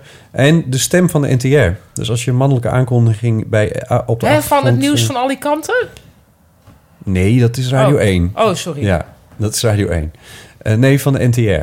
Dus van, oh, van eh, de televisie. Ja, televisieaankondigingen van eh, podium en zo. Eh, hij doet voice-over werk en, eh, en dat soort dingen. Oh, Dus je, je hoort hem denk ik vaker dan... is hij eh, ook een product van de Friese diaspora? Michiel Veenstra? Ah. Zou kunnen. Daar twijfel ik aan. Ik kan, ik, Waarom? Ja, Waarom twijfel je eraan? Om, ik kan echt niks Fries in hem bespeuren. Misschien is dit een enorme belediging voor hem. Nou, Eh, maar hij is, een, over hij is een enorme podcast-enthousiasteling in ieder geval. Dus dat, dat is al wel heel erg leuk. Ehm, we gaan erover nadenken, Peter. Dat is een, eh, een leuke eh, suggestie. Ehm, dit, eh, dit is het zo ongeveer. Waar, waar ik er nog... Er was toch nog één ding op mijn lijstje. Wat... Omdat ik, het, omdat ik van de week eh, voor het weekend... Zie jullie zitten nou allebei te nee, ik sms'en? ben nu Michiel Veenstra aan het googelen. Ik kijk even of ik nog iets had. Ik had nog, ik had ook, ik had nog één, gra- ik had nog een grappig tekstje. Dus, eh, Hij is in nog- Almelo geboren. Oh. Dat is ook ver. Ook ver anders, ja. Hey, Doe zal, maar. zal ik nog een grappig Ja, tekstje doe doen? maar Ik was in het Singermuseum in Laren zondag met mijn ouders. En ehm, daar wordt de tuin opnieuw aangelegd door Piet Oudolf. Kennen jullie die? Nee? Oh, dat is een beroemde Nederlandse tuinarchitect. Ja. Onder andere de tuin in de High Line in New York eh, heeft Oké. eh, Oh. ontworpen. Doe maar. Maar dat is dus helemaal een fenomeen. Ik, had, ik wist Ja. het ook niet. En toen kon je daar... er stonden daar dozen, die kon je kopen. Koop nu de start van uw eigen Piet Oudolf tuin. Nice. en het is dan zo'n soort, zeg maar, zo'n Hello Fresh, maar dan van een tuin. Oh. Met tuinen, met zaden en dingen en zo. En dan Oh. moet je negen, negen dozen, variërend van 20 tot 50 euro. En dan kan je, als je die, dan krijg je dan in de loop van een jaar of zo toegestuurd. En dan kan je je eigen Piet Oudolf tuin maken. En er stonden eh, een heel maar is dat met mooie planten dan? Ja, een beetje grassig allemaal. Ja, ik heb alleen Oh. maar de tekst gefotografeerd, omdat ik toen dus heel erg moest lachen. En ik wilde jullie dat eigenlijk in onze geheime WhatsApp-groep, waar we het nooit over mogen hebben in de podcast, sturen, zodat ze erom konden lachen. Maar dat ben ik vergeten. Dacht ik, dan pak ik het nu wel even bij. Want er staat er eh, van alles. Ja, het zijn favoriete planten van Piet Oudolf. Planten zijn stuk voor stuk van topkwaliteit. Door Piet geselecteerd voor minder dan de hoogste kwaliteit planten doen we het niet. Je bent er zeker dat de collectie samengesteld is uit planten die stuk voor stuk van topkwaliteit zijn. Exclusiviteit komt dan een stukje. De collecties zijn allemaal samengesteld door Piet Oudolf zelf. Met alle collecties kun je dus je eigen stukje Piet Oudolf tuin creëren. Je bent dus verzekerd van exclusiviteit. Dit is echt een enorme contradictie. Fantastisch. nou, dan was het... Ja, oh mooi. Heel mooi. Ik wou vandaag een korenbloemenplant kopen, maar dat was er niet. En ik heb dat wel gezaaid. Dat komt niet op. Ik dacht, dan koop ik wel een plant. Dan doe ik die plant in de grond. Het was, nee, nee, die hebben we niet. Of die hebben we momenteel niet. Dat volgens Oh. mij een ander woord is voor dat hebben we gewoon. Ja. Maar waarom moet alles in dozen tot ons komen tegenwoordig? Dat vraag ik me wel een beetje af. Ja, dat, ik denk dat daar een soort, soort, soort, soort gelukzaligheid in, in zit. Dat het dan ja, contained maar is of zo. uiteindelijk gaan wij ook in dozen. Nee, daar komt, en dit gaan wij nog meemaken. Hè, dat auto's helemaal niet meer er zijn. Maar dat je gewoon in een soort hokje stapt. En-. Ja, ja. Nee, dat is een soort auto, maar dan met een bedje erin. En dan toets je in Zuid-Frankrijk. Dan ga je slapen. En op een gegeven moment ben je daar. Dan heeft iedereen alleen maar een elektrische, zelfrijdende auto. En dan is dat hele straatbeeld helemaal anders. Er lopen schapen op straat. Of misschien niet, maar dat is... dat, dit gaan we nog Ja, meemaken. je? Ja. Oh, ja. Ik denk juist altijd van, we gaan nou de derde wereldoorlog meemaken en de wereld Oh. vergaat. Maar dat, Dat zou leuk ook, zijn. dat kan ook. Dat- Jij dat denkt niet dat we de zelfrijdende auto nog mee gaan maken?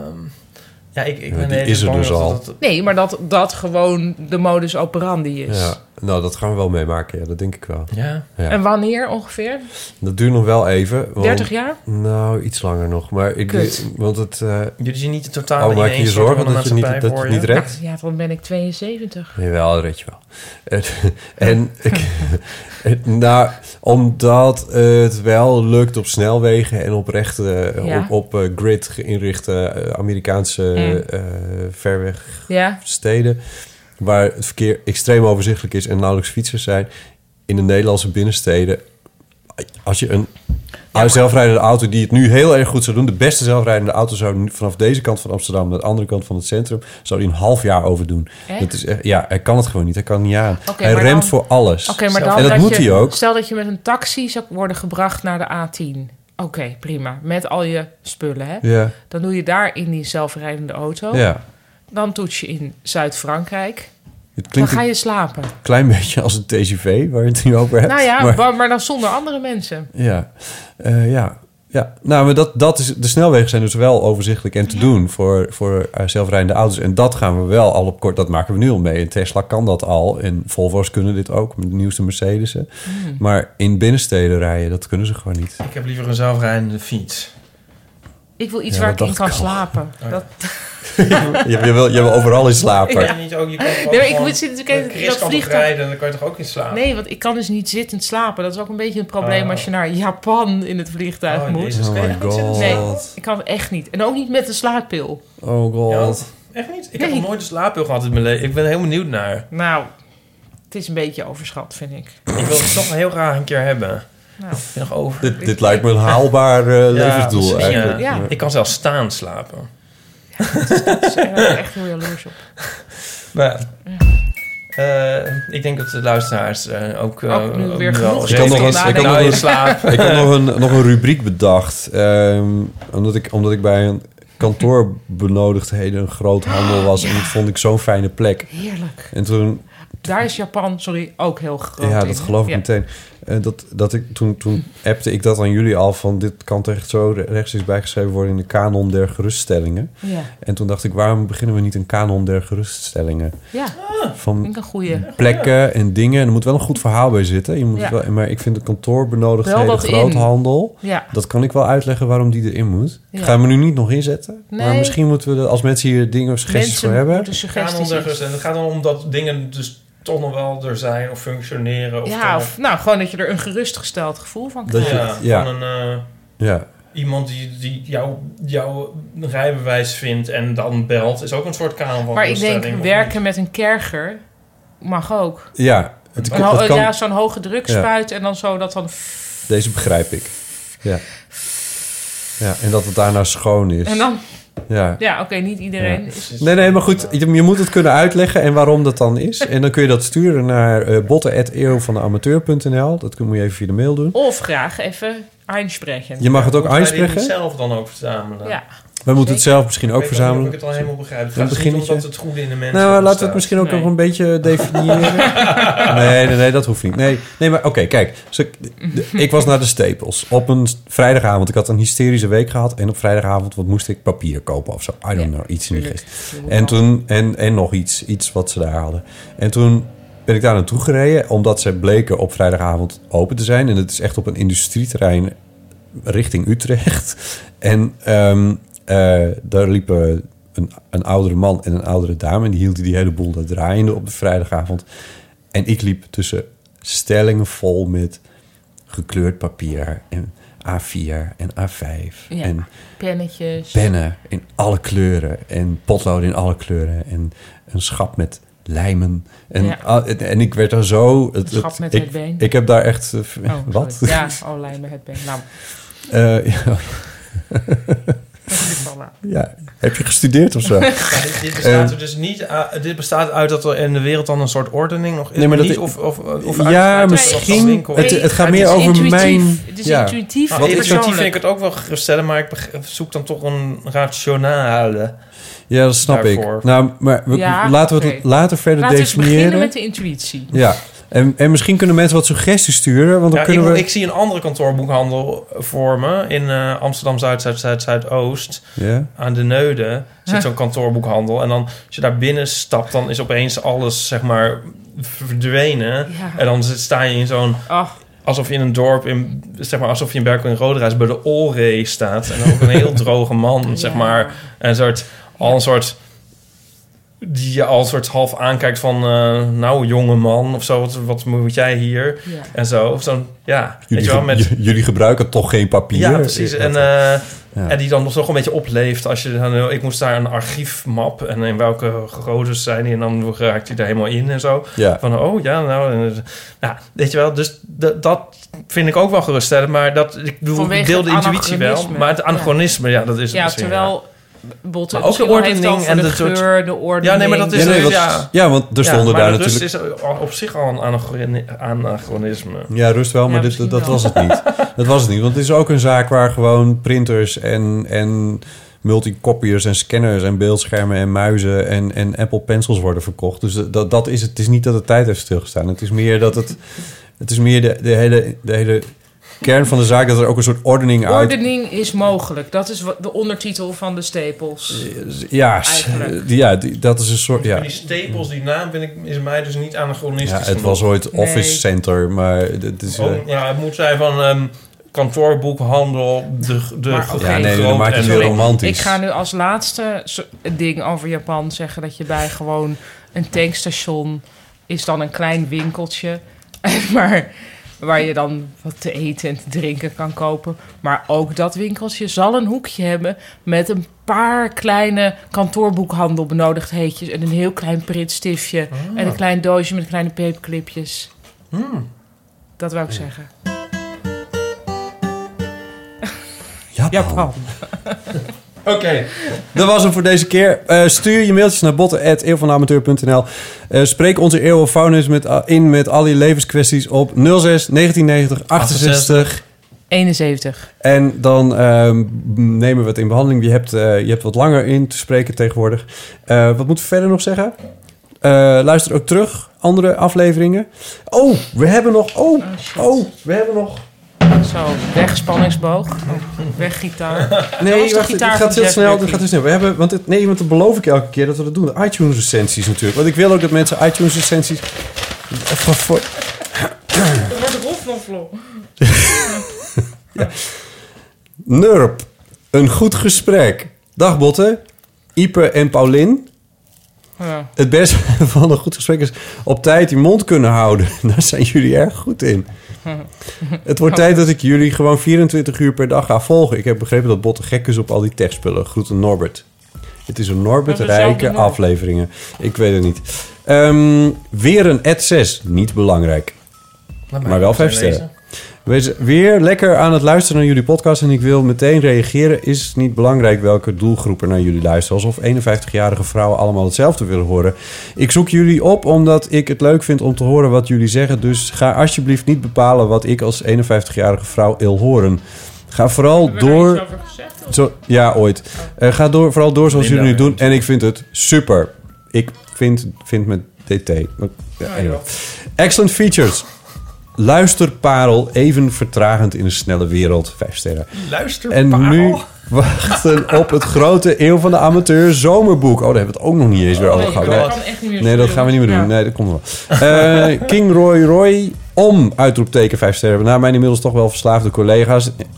Alisa en Christel. Die noemt hij wel in zichzelf. Dan heeft hij, geeft hij een andere naam. Nou ja, anyway. Ben ik om. Leuk hoor. Luistert lekker weg. En ik heb vaak behoefte om mee te praten. Maar ja, dat kan niet echt. Gewoon aanhoren dus. Heng, Hengelgo. Poe. 5 sterren. Bijna de aflevering met Johan afgeluisterd. Bijna afgeluisterd. Wat nou, een zo heftig... van, ik ben nu bijna bij het eind. Nu moet ik echt reageren. Ja, wat een heftig gesprek is het af en toe. Ja, ik zit vol angsten. Dat was een quote uit die aflevering. En dan die ouders. Mijn moeder, haar doet pijn bij het horen. Hoe Johan worstelt Ja. met zichzelf. Ja, dat was ook een wel. prachtige aflevering. Ik kan iedereen aanraden. En zijn jullie ouders daar... eh, Of, en zijn ouders kunnen daar verdorie wel wat aan doen. Die moeten inmiddels oud genoeg zijn om wijs te zijn. Ik vond de voorstelling van Johan erg leuk en heel dapper. Nou, hartstikke mooi. Dat Stuur je dit ook wel even naar Johan door? Nou nee, want dat is bij... bij I- oh, naar Johan. Ja, is toch leuk nee, natuurlijk. Johan? Ja, kijk Johan. Nou, nee. Nee hoor, nee, die moet Nee, sorry, ik dacht, ik dacht, dat ik dacht- nee, nee, nee, nee, je begrijpt het Ja. verkeerd. Maar Ja. ja, ja, is Ja. het antwoord. Zo, zo. Dankjewel, Paulien. Dankjewel, Botte. Veel plezier in Japan. Dank je. Dankjewel, Ipe. Ja, ik weet echt Graag helemaal gedaan. niks meer te zeggen. Dat hoeft ook niet. Het is klaar. Peace out.